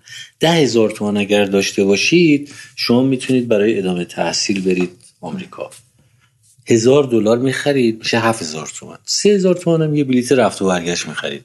بلیت رفت و برگشت به امریکا سه هزار تومن بعد خب من من خب یه مقدار چون انگلیسی و اینا میخوندم و اینا رفتم این امتحان شرکت کردم قبول شدم. که آقا شما می‌تونی بری برو پذیرش بگیر. و من اومدم به پدرم گفتم که من خلاصه امتحان اعزام به خارج قبول شدم. گفت یعنی چی؟ گفتم یعنی من می‌تونم برم آمریکا تحصیل بکنم. گفت خب خرجت چی میشه؟ گفتم که بچه ها میگن اگه ده هزار تومن داشته باشیم به این ترتیب ما می‌تونیم بریم اونجا. هزار دلار شیش ماه اونجا می‌تونیم بگذرونیم تا کار پیدا بکنیم. بعد کار می‌کنیم درس بخونیم خب واقعا هم خیلی ها بودن به این ترتیب رفته بودن و کار کرده بودن درس خونده بودن. شاید تعداد خیلی کمی تعداد کمی موفق به مفهوم اخص کلمه شده بودن. اما تعداد کمی هم اصلا موفق نشده بودن. یه تعداد کثیری تحصیلشون طول کشیده بود. مثلا چهار ساله باید تموم می‌کردن مثلا شیش ساله هفت ساله. همجایی کار کرده بودن درس خونده بودن. یه تم کار کرده بودن یه تم درس خونده بودن. بالاخره اینجوری تونسته بودن ماجرا رو به انتها برسونن. و خب پدر من بعد ایراد دوم مطرح کرد که نه دین ایمان تو از دست میدی. من یه روحانی بود که توی کلاس یازدهم که بودم رفته بودم مشهد یه دو ماهی هم رفتم خیلی تحت تاثیر این قرار گرفتم و اصلا جوری بود که من تصمیم گرفتم برم طلبه بشم. یعنی دیدم چقدر خوبه. این چقدر مثلا به ما انرژی میده نیرو میده به ما. اگه آدم واقعا توی همچین موقعیت های قرار بگیره خب خیلی می‌تونه به مردم کمک بکنه. یه فولکسی داشت یه خونه کوچولویی داشت تو مشهد و و توی یه منبری من این رو دیده بودم. داشت وضع می‌کرد و من شیفته یه وضع این شده بودم. و بعد خلاصی بالاخره پیداش کرده بودم. اسمشون یادتونه؟ بله سید عباس افتخار سبزواری. بعدا چی شدنشون افتخار الواعظین می‌گفتن بهش اون موقع. این دیپلم ریو خودش دیپلم ریاضی گرفته بود بعد از دیپلم ریاضی رفته بود طلبه شده بود. و وقتی من رفتم باش مطرح کردم چون جمعه ها این یک کلاسی داشت و درسی داشت و تو, تو محله نقان تو مشهد اونجا من یه دو سه هفته رفتم و خلاصه با این محشور بودم جلساتشو می‌رفتم و مساجد مختلف که می‌رفت پای منبر و وعظ می‌کرد و اینا اونا رو می‌رفتم و اینا. و این بر حال حرفامو زده بودم باش که من می‌خوام روحانی بشم. گفت برای چی می‌خوای روحانی بشی؟ گفتم برای اینکه می‌خوام خدمت بکنم. آه این همه رو خدمت؟ تو فکر می‌کنی اینا خدمت می‌کنن؟ من خودمم شرمسارم. من خودمم فکر می‌کنم که یعنی کارهایی می‌بینم بعضی از اینا می‌کنن که خلاصه چیز میشه. من خودمم دیپلم ریاضی گرفتم اومدم توی این لباس. ولی الان فکر می‌کنم که نه شما برو یه دکتر خوب بشو. برو یه مهندس خوب بشو. برو چنان یه قاضی خوب بشو. اصلا اینجوری نیستش که شما حتما باید بری روحانی بشی تا بتونی خدمت بکن خیلی خدمتش هم موثرتر اونا. اگر یه دکتر خوب خیلی مهمه. یه قاضی خوب خیلی مهمه. و به حال زن چیز من رأی من زد دیگه. من برگشتم و ادامه تحصیل. درست توی این که پدر من این ایرادی گرفته بود من بهش گفتم که آره اینجوری شده. من چون خب به خصوص که توی اون زمانی که رفته بودیم مشهد برای زیارت و نظر و اینا خب من سر زده بودم. گفته بودم آره اینجا قبول شدم و گفت مثلا خب اگه یه افسر خوب بشی تو می‌دونی چقدر می‌تونی موثر باشی نمی‌دونم فلان باشی. بعد بهش گفتم که آره اینطوری شده من اینجا که ما رو نپذیرفتن به دلیل اینکه من اون فرصت از دست دادم حالا ازام به خارج قرار دادم. پدرم میگه که تو میرید ایمان ترده این پاشد اومد تهران. یعنی پاشد اومد تهران با پدر من بحث و اینا. بعد دیگه اون پدر من آخرش در واقع اون نکته اصلی خودش رو مطرح گفت من غیر از این پنج تا بچه دیگه هم دارم. یعنی به حال مخارجش چیزی که تأمینش برای من دشواره. من رفتم کلاس کنکور و تو کلاس کنکور خیلی دوران چیزی رو داشتم دیگه. یعنی سرخوردگی خیلی عمیقی بر من مستولی شده بود و به هر حال توی کنکورم ما رفتیم شرکت کردیم سال بعد سال 51 1351 و خب پذیرفته من نشدم. من دیگه رفتم چیز؟ رفتم رفتم سربازی. معرفی کردم خودم رفتم سربازی. وقتی من رفتم سربازی خب تو همین دوران شش ماهه آموزشی من یکی دو بار اومدم. مرخصی و تعطیلات عید ما ساری توی پادگان ساری بودیم. افتاده بودیم جز سپاه عدالت. اونجا پادگان آموزشی سپاهیان عدالت بود. که دو تا گروهان داشت دو تا گروهان 150 نفری داشت. یه گروهان هشت داشت که فرماندهش سربان کوکساد بود و یه گروهان نه داشت که این فرماندهش صدفان یکم خرمی بود. خرمی بچه میدون خراسون بود خیلی داشت مشتی و خیلی چیز. و من افتاده بودم گروهان خرمی. بعد من چون ختم خوب بود خرمی منو به عنوان منشی گروهان انتخاب کرد. و خب این باعث شد که من دیگه صف نمی‌رفتم نمی‌دونم. خب اختیاراتم خیلی بیشتر یعنی بیشتر که بقیه که خب اختیاراتی نداشتن. ولی مثلا تو ارشد دسته ها و ارشد گروهان و نمی‌دونم فلان و اینا من به حال موقعیت داشتم نگهبانی ها رو تعیین می‌کردم مرخصی ها رو می‌دادم تمام کارهای دفتری گروهان رو من کارهای اداری گروهان رو من انجام می‌دادم و یه موقعیت خیلی برگزیده و خوبی داشتم. یک آقایی بود توی این گروهان هشتم بود که ما موقعی که تو قطار سوار بودیم و می‌رفتیم این سال 1351 موقعی که ما می‌رفتیم به ساری یعنی خب ما رو بردن تو ایستگاه راهن و سوار کردن و که ما بریم چیز ساری و بریم پادگان. با یه آقای من اونجا آشنا شدم که این آقا می‌گفت زن دارم من. بعدا این پیکار و اینا پیوست. الانم توی هامبورگ زندگی می‌کنه اونجا هم دکه روزان فروشی و فلان و اینا داره. این خب خیلی با ما نزدیک شد و گوار من بچه جوادی هم خیلی فاصله با ما ندارین ما هم تای امیریا و جمال الحق و نمی‌دونم خلاصه بچه اونجایی ما خیلی گرفت. بعد مشخص شد که مثلا نمی‌دونم اون خانومش کسی که می‌گفت من همسرمه این در واقع از بچگی مثلا با هم دیگه حال یه مناسباتی داشتن و اینا. و خلاصه این ناگزیر شده بیاد تو سربازی و خیلی فراغ و خلاصه جدایی و این عرب که ما نمیفهمیدیم اون موقع فراغ و جدایی و این قضایی ها وقتی ما رو تقسیم کردن اون رفت تو گروهان هشتم. بعد توی قطار هم من متوجه شدم که یه چیزی می‌کشن. بوش من نمیفهمیدم که این بوی مثلا هشیشه که اینا دارن می‌کشن. یعنی حالا داستان اعتیاد که میگین اصلا پنج و یک این تو خیلی چیز بود دیگه. بعد یه کس دیگه ای هم بود که این فوتبال هم خیلی خوب بازی می‌کرد. اونم اسمش بهرام دهنادی بود که این دوتا با هم خیلی جفت و جو شده بودن. اینو افتادن گروهان هشت من افتادم گروهان نو من تو گروهانی که بودم با اون محمد محمدی شیر محله که این بچه دانشجوی اون موقع اسمش هنرستان عالی بود. هنرسرای عالی. دانشکده علم و صنعت هنرسرای عالی بود اسمش. اونجا مهندسی می‌خوند. به دلیل همین اعتصابا و تظاهرات دانشجویی و فعالیت های دانشجویی اخراجش کرده بودن. و این دوره شش ماهه آموزشیش طی شده بود. صلاحیتش هنوز نیومده بود که این به عنوان سپاهی عدالت بره توی یه دادگستری. یعنی شما مقایسه بکنید یعنی حالا رکن دو درسته تصمیم می‌گیره و بالاخره ساواک پشت ماجرا بود دیگه. مثلا بخاطر یه یه چهار تا شعار و الانم تو مکزیک داره زندگی می‌کنه کفاشی می‌کنه و نمی‌دونم برام و زندگیشو میگذرونه تو اونجا مشغول کار و زندگی هست.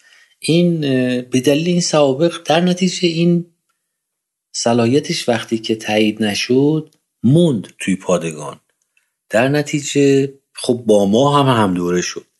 یه چهار ماهی با ما بود و این چهار ماه در واقع چهار ماه موثری توی زندگی من بود چون توی یه اتاق بودیم.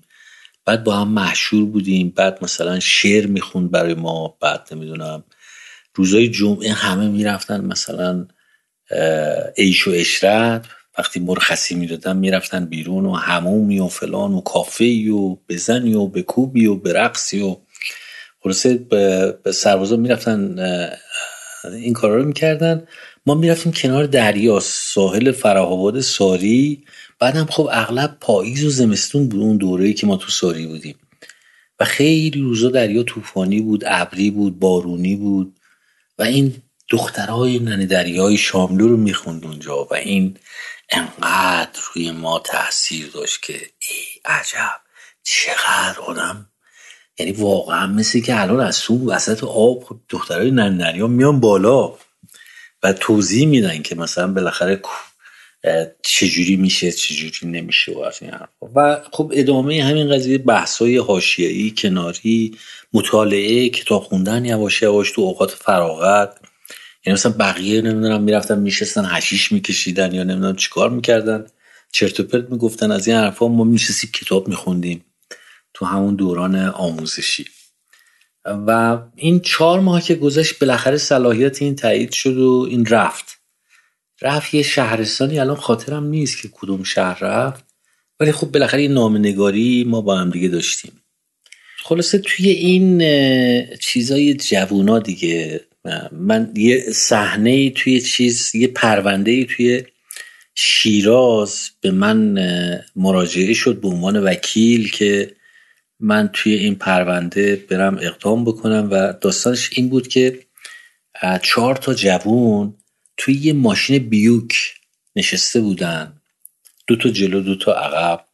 میرن داخل یه پمپ بنزین توی اون بولوار ابیوردی بولوار چمران شیراز. و یه وانت مزدا هزار. مزدا هزار دیدین شما؟ یه مزدا 1600 داشتیم یه مزدا هزار داشتیم. وانت. که یه کابینه بود یه وانت خیلی مرسوم بود مثل پیکان و اینا زیاد بود در ایران. مزدا هزار کوچیک بود. این مزدا هزار هم میاد توی این line توی این خط بغلی پمپ بنزین میره که بنزین بزنه.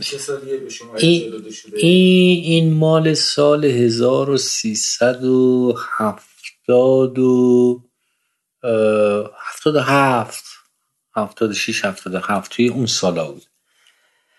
و میاد توی این لاین بعد این سرنشینان اون بیوک چپ چپ نگاه می‌کنن به این راننده. یعنی یکی بوده تو مثلا نگاه می‌کنه اون راننده مثلا وارد میگه چیه؟ میگه مثلا اینم یه چیزی میگه مثلا چه می‌دونم یه مطلقی میگه. این یه چیزی به اون میگه اون یه چیزی به این میگه. اون راننده مزدا از ماشینش پیاده میشه به سمت اینا. این یارو که تو صندلی عقب بیوک نشسته بوده یکی از این جوونا پیاده میشه صندوق عقب رو باز می‌کنه یه گرز گل میخدار میاره بیرون. اینم وقتی می‌بینه این رفت گرز آورد میره زنجیر قفل فرمون رو باز می‌کنه میاد که با زنجیر به این بزنه. خلاصه تو این اون یه دونه ضربه می‌زنه توی چیز. تو سر این راننده مزدا و این راننده مزدا میفته. هیچ تموم می‌کنه دیگه. بعدا اون وقت خانواده اون پسره اومده بودن سراغ وکیل و اینا که بتونن بلکه مثلا کاری بکنن. برای این پروندهشون اجازه من یعنی من میدم که یه نگاه کردن معمولی. خلاصه یه نگاه کردن معمولی باعث شد که در پادگان فرهاباد نبود. پادگان ساری پادگان آموزشی ساری توی نزدیکای مثلا توی دیماه و اینجور هم بود. آره. یعنی دو سه ماهی از دوره آموزشی ما گذشته بود. این یه روز جمعه ای که ما آماده می شدیم بریم چیز بریم از در بیرون سمت حالا بریم هموم و غذایی بخوریم و سینمایی بریم و یا کنار دریایی بریم و اینا. این پشتی ساختمونی قایم شده بود. حمله کرد به من با پنج بوکس. یه چند تا ضربه زد به بینی من که الان بینیم هنوز چیز هست. بینیم و این چشمم که چشمم خب آسیب دید. یعنی آسیبش اینجوری بود که این در واقع ضربه وارد شد بعد عفونت کرد. چرک اومده بود روی چیز که خلاصه ما رو بستری کردن. گفتن ممکنه بینایی تو از دست بدی. خب حالا رد شد. یعنی عفونت رد شد و و بعدم کارمون به چیز کشید. به کارمون یعنی پرونده تشکیل دادن برای اونو که بفرستنش دادرسی ارتش و ما به عنوان شاکی و اینا. ما که دیگه اومدیم بیرون و یعنی از به خاطر همون نگاه کردن همون نگاهی که مثال زدم دیگه که یه نگاه کردن حالا یه چیزی من گفته بودم یه چیزی اون گفته بود. اینا و یه چیز خیلی خیلی احمقانه بدیهی پیش پا افتاده که منجر به یه همچین چیز شد. به حال من رفتم از فرمانده گروه خواهش کردم که آقا من رضایت میدم ولش کنین و خب تموم شد. بعد که من رفتم وارد دانشکده حقوق شدم دیدم که یه روزی این اومد دانشکده حقوق سراغ آره دیدمش اومد جلو و سلام علیک کرد و فلان کرده اینا. بعد دیگه ارتباطی هم نداشتم باش. نمی‌دونستم که خوشم هم نمیومد خیلی مثلا ازش. و به نظرم میومد که یک شخصیت سرکوب شده ای داشت این در طول زندگیش که فقط دنبال این مجالی میگشت که یه جوری خلاصه چیز کنه. این سرکوبه رو چیز جواب بده. بعد اونجا من متوجه شدم که اون همون همسرشه که همکلاسی ما شده بود تو دانشکده او همسرش همسرش خب الان از خیلی بچه های زده بالای بیکار بود و خودشم خودشم همینطوری در اثر همین یه بچه لات هشیش هشیشی و فلان اینا اون هم اینم رفت توی همون ماجرا و و بعد شنیدم که بعد از انقلاب خلاصه توی پیکار بود؟ بله توی پیکار بودن. مجاهدین بود نه نه. منشعب شد یا حالا نمی‌دونم توی اونا بودن منشعب شدن ولی به حال با اونا بودن. یعنی بعدا من مت... بعد از انقلاب من متوجه شدم. که ما رفتیم خلاصه بعدا پیداش کردیم توی هامبورگ بود و یه شب خونهش رفتیم موندیم و جای شما خالی اونجا خلاصه شامی خوردیم و گپی زدیم و از این ور صحبت کردیم و اینا. یه بار دیگه هم من فکر می‌کنم رفتم دیدمش. خلاصه این داستانم اینجوری بود. یعنی یعنی بعدها من فکر می‌کردم که آقا سیاسی شدن توی این مملکت اصلا مقدمه نمی‌خواد. یعنی یعنی اصلا مقدمه نمی‌خواد که شما حتما این دوره رو طی بکنی بعد اون دوره رو طی کافی یه تصادف کوچولو کافیه که و و خیلی هم از نظر ماهیت فرق نخواهی کرد. یعنی چه آدم سیاسی باشی یا مثلا چه لات چاقو کشی باشی یا نمی‌دونم یه آدم معدب نمی‌دونم فلانی باشی فرق نمی‌کنه. یعنی خلاصه اون شخصیت واقعی است که چربش داره به این کنشگری سیاسی. و به این ترتیب شما وارد دانشگاه حقوق شدید. چرا حقوق انتخاب کردین؟ چی شده بود؟ آره من حقوق رو که انتخاب کردم علتش این بود که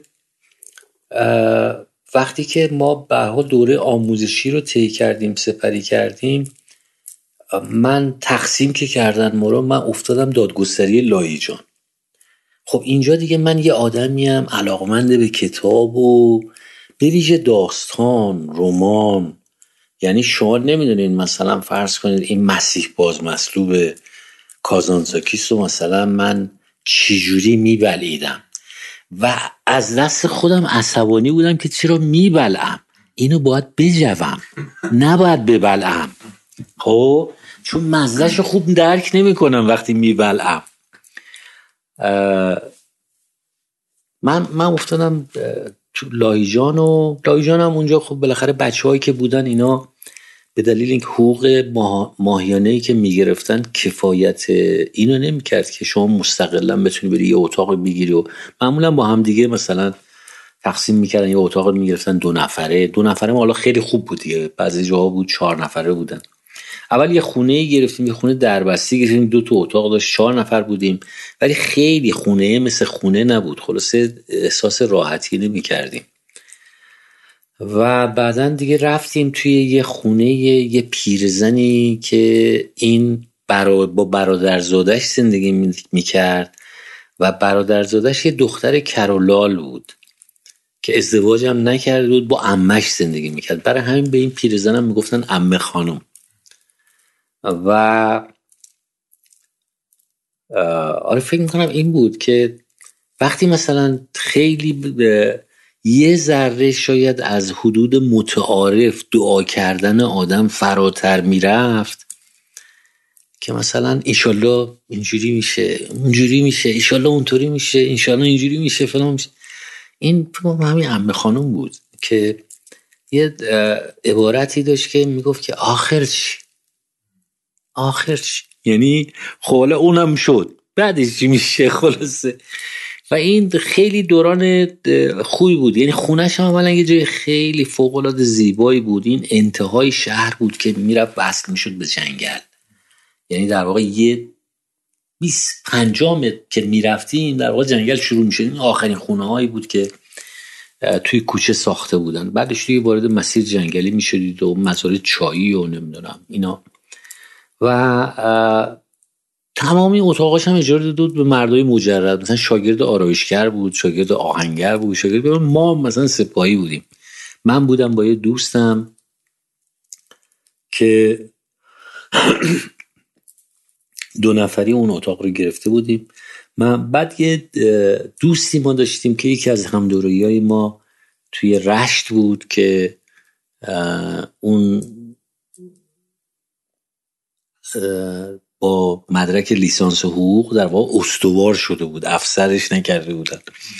و اون اونجا بود ما چهارشنبه خلاصه قرار داشتیم با هم می اومدیم اون و بعدا وکیل دادگستری شد. وکیل دادگستری شد و دوستی ما ادامه پیدا کرد بعد بیماری پیدا کرد. حالا بازنشست شده. و ما می اومدیم اینجا با اون تو این دوران چند ماهی که من لاهیجان بودم هفته دو سه شب اون می اومد لاهیجان از رشت. دو سه شب من می‌رفتم رشت. دیگه مثلا تا دوی صبح سه صبح از این کتاب و از اون کتاب و بعد مثلا مثلا من یادم میاد که اونجا با این تعبیر کشف تشبیه من آشنا شدم. گفت عجب کشف تشبیه کردی.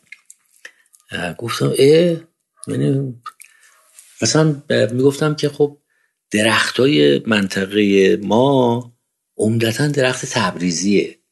درخت های تبریزی دیدی اینا دنبرگش یک کمی بلندتر از بقیه درخت های دیگه است. دنبرگ این برگاشون بلندتره.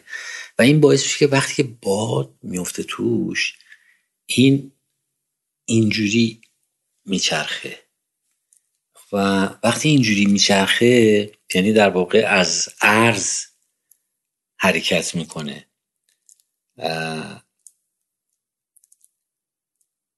افقی در واقع تحرکش افقی عمودی نیست. و این باعث میشه وقتی محتاب باشه نور ماه رو پرت می‌کنه تو چشمت. وقتی مثلا آفتاب باشه نور آفتاب رو پرت می‌کنه تو چشمت. گو ای عجب کشف تشبیه خیلی خیلی جالب بود و فلان اینا. یعنی این سلوک با او و اینکه میمانیم تهران و تو این جمع و گرده های روشنفکری و کتابخانی و مثلا یواش آشنا بشیم با همینگوی و با داشتن و نداشتن و با نمی‌دونم این ماجراهای ما این نهله های فکری توی چیز توی به اصطلاح نویسندگی. اینا اینا در واقع دوره بود که خب خیلی ما رو چیز کرد. برای همین من فکر کردم که خب من مثلا موقعی که خواستن ما رو تقسیم بکنن چون بالاخره منشی گروهانم بودیم ما رو انداختن لایجان یعنی یه جای خوب. ولی به دلیل اینکه من منشی گروهان هم بودم منشی گروهان که بودم من ارتباط خیلی زیادی داشتم با بچه ها در نتیجه خود این باعث شد بعد از اتمام دوره آموزشی من نامه های خیلی زیادی داشتم دریافت می‌کردم و جواب می‌دادم. یکی از این نامه ها از یکی از این دوستان همگروهانی خود ما بود که رفته بود اون افتاده بود مشکین شهر. بچه تهران هم بود. بعد خلاصی یه نامه ای که خیلی اظهار خلاصه ناراحتی و نومیدی و آه اینجا یه خیابون بیشتر نداره سینما نداره اینجا نمی‌دونم اینجوریه اینجوری. و من یادم میاد که مثلا خب این نامه ها چون زیادم بود فرصتم خیلی کافی نبود که من یه جوابش یه دو سه خط مثلا تون نوشتم که این یادم نره بفرستم بره. گفتم چرا نمیری بین مردم؟ برو بین اینا و زندگی کن ببین چجوری زندگی می‌کنن. اینو فرستادیم رفت. این بلافاصله یه نامه بعدی که نوشتین آه گفت تو اگه نمی‌دونم لالایی ولدی چرا خودت خوابت نمی‌بره؟ اگه خوبه چرا نمیای؟ بلنشو بیا مشکین شهر. من دیگه توی یه موقعیتی قرار گرفتم دیدم به بر می‌خوره دیگه. اگه بخوام بگم نه و فلان گفتم باشه. من حاضرم. و چهارشنبه که من می‌رفتم تهران در شاید همون به فاصله یکی دو هفته یه پنجشنبه که من رسیده بودم خونه دیدم در می‌زنن بعد من صدا کردن. هنوز خونه پدرم می‌رفتم. دیگه دیگه پدرم همون ملک مغازه‌ای که داشت و فلان و اینا رو خریده بود و خونه مسکونی ما دیگه از اون خونه مادر بزرگ و فلان اینا اومده بودن در واقع اینجا. دیدم صدام کردن گفتم بیا آقای کارت. رفتم. خودشون معرفی دیدم پدر اون دوست منه که تو مشکین شهره گفت آره. یدالله گفته شما موافقت کردین. اگه ممکنه این موافقت نامتون رو بنویسین یا الان بیایم بریم دادگستری اعلام کنید. من یه ناراحت شدم. که احتیاج به این حرفا نیست. من می‌نویسم میفرستم به ایشون بگیم بنویسه بفرسته. مستقیم خودم خلاص اومدیم نوشتیم. اونم نوشت بعد از مرکز به رئیس دادگستری لاهیجان که با اونم من یه قصه هایی داشتم که مدتی منو بازداشت کرد. مثلا من صبح از دادگستری می‌زدم بیرون چون مثلا از ما کار می‌گفتم برو چایی بیار این پرونده رو ببر بیار. مثلا خب برای این کار نیومده بودیم ما اونجا که. مثلا حکمی که زده بودم مثلا منشی بازپرسی منشی دادگاه فلان. و اینا منم چیز می‌شدم می‌دونم خب خبر بیکارم هستم. میومدم بیرون از دادگستری می‌رفتیم استخر لاهیجان. استخر لاهیجان استخر طبیعی لاهیجان. استخر طبیعی لاهیجان این طرفش جاده بود. جاده در واقع لنگرود لایجان بود که اون شیطانکو اون طرفش بود. شیطانکو یه دکه ای داشت پای شیطانکو و این طرف هم یه سری رستوران بود. ما مسابقه قایق سواری می‌دادیم. هر کی مثلا زودتر می‌رسی اون طرف اون یکی باید اینو مهمونش می‌کرد به یه نوشیدنی. بعد دوباره باز مسابقه می‌دادیم. توی این مسابقه رفت و برگشت نگاه رئیس دادگستری با ماشین دادگستری با رانندش رد می‌شد ما رو دیده بود. صد بغل و فلان اینو ما رو صدا کرد و اینجا چیکار می‌کنیم؟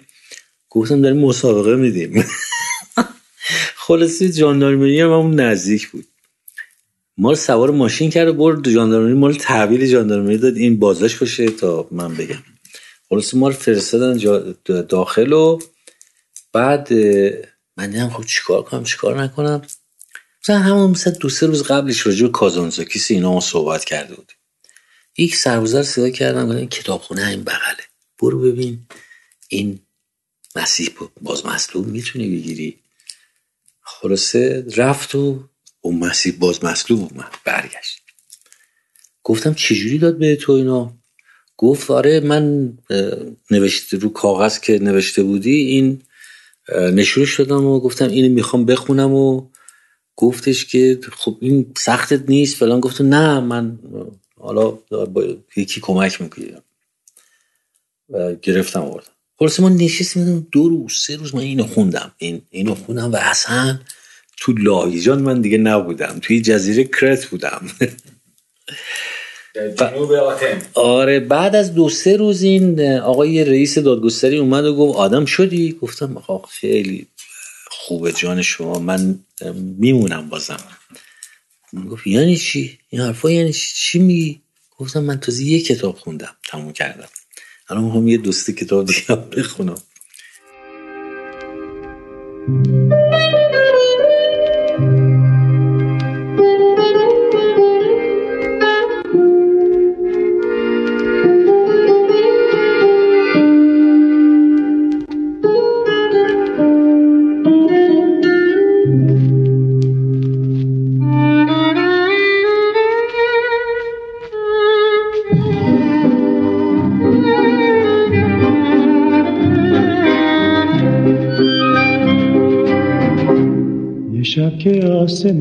از غم سیه روز و پریشونه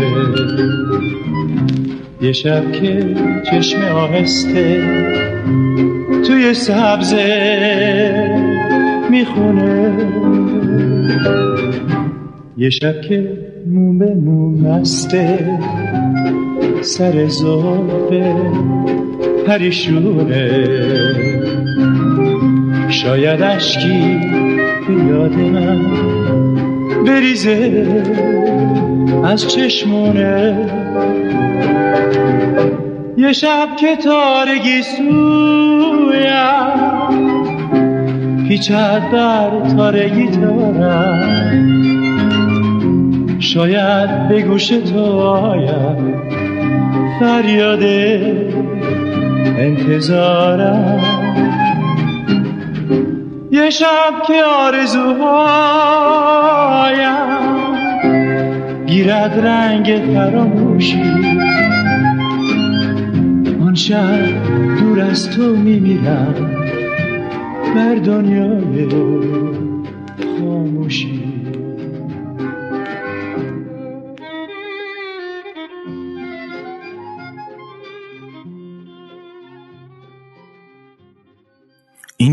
قسمت دوم از گفتگو با آقای آموزگار بود.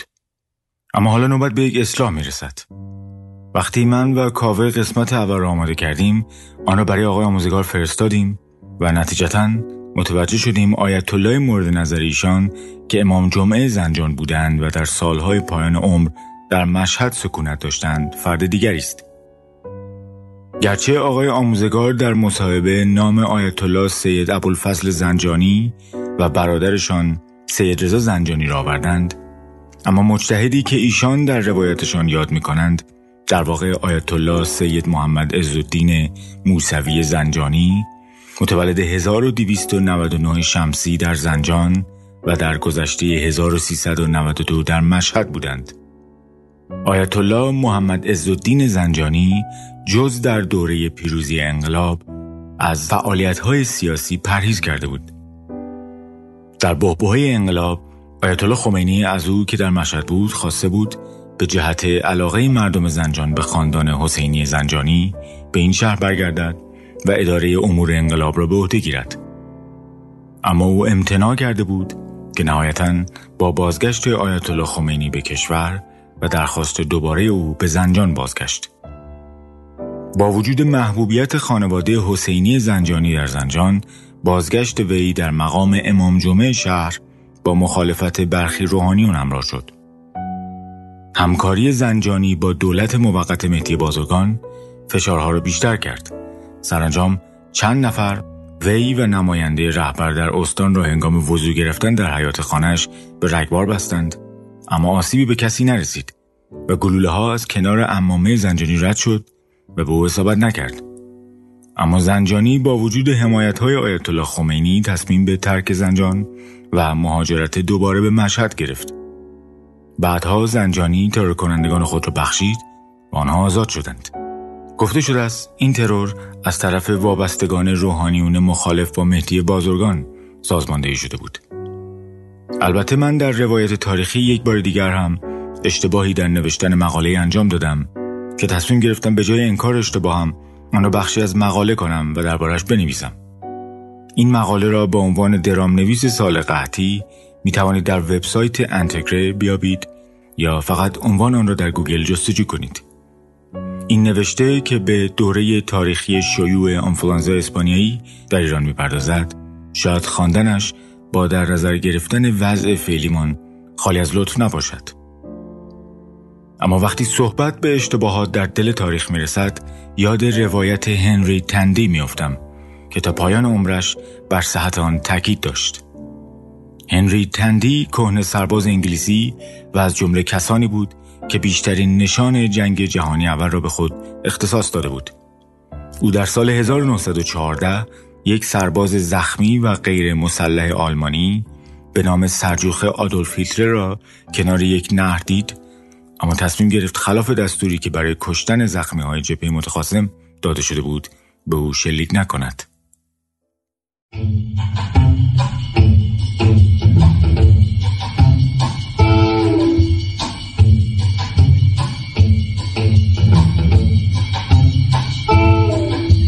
thank you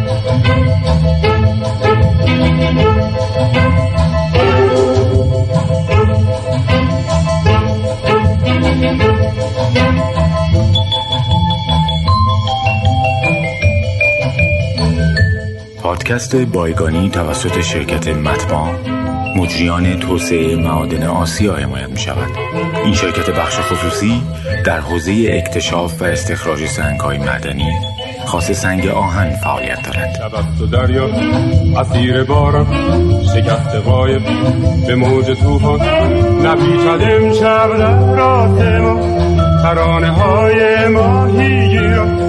که چشم دختری بود روا شود ستاره ها جدا ز آسمان شود به چشم دختری بود روا شود ستاره ها جدا ز آسمان شود شب خود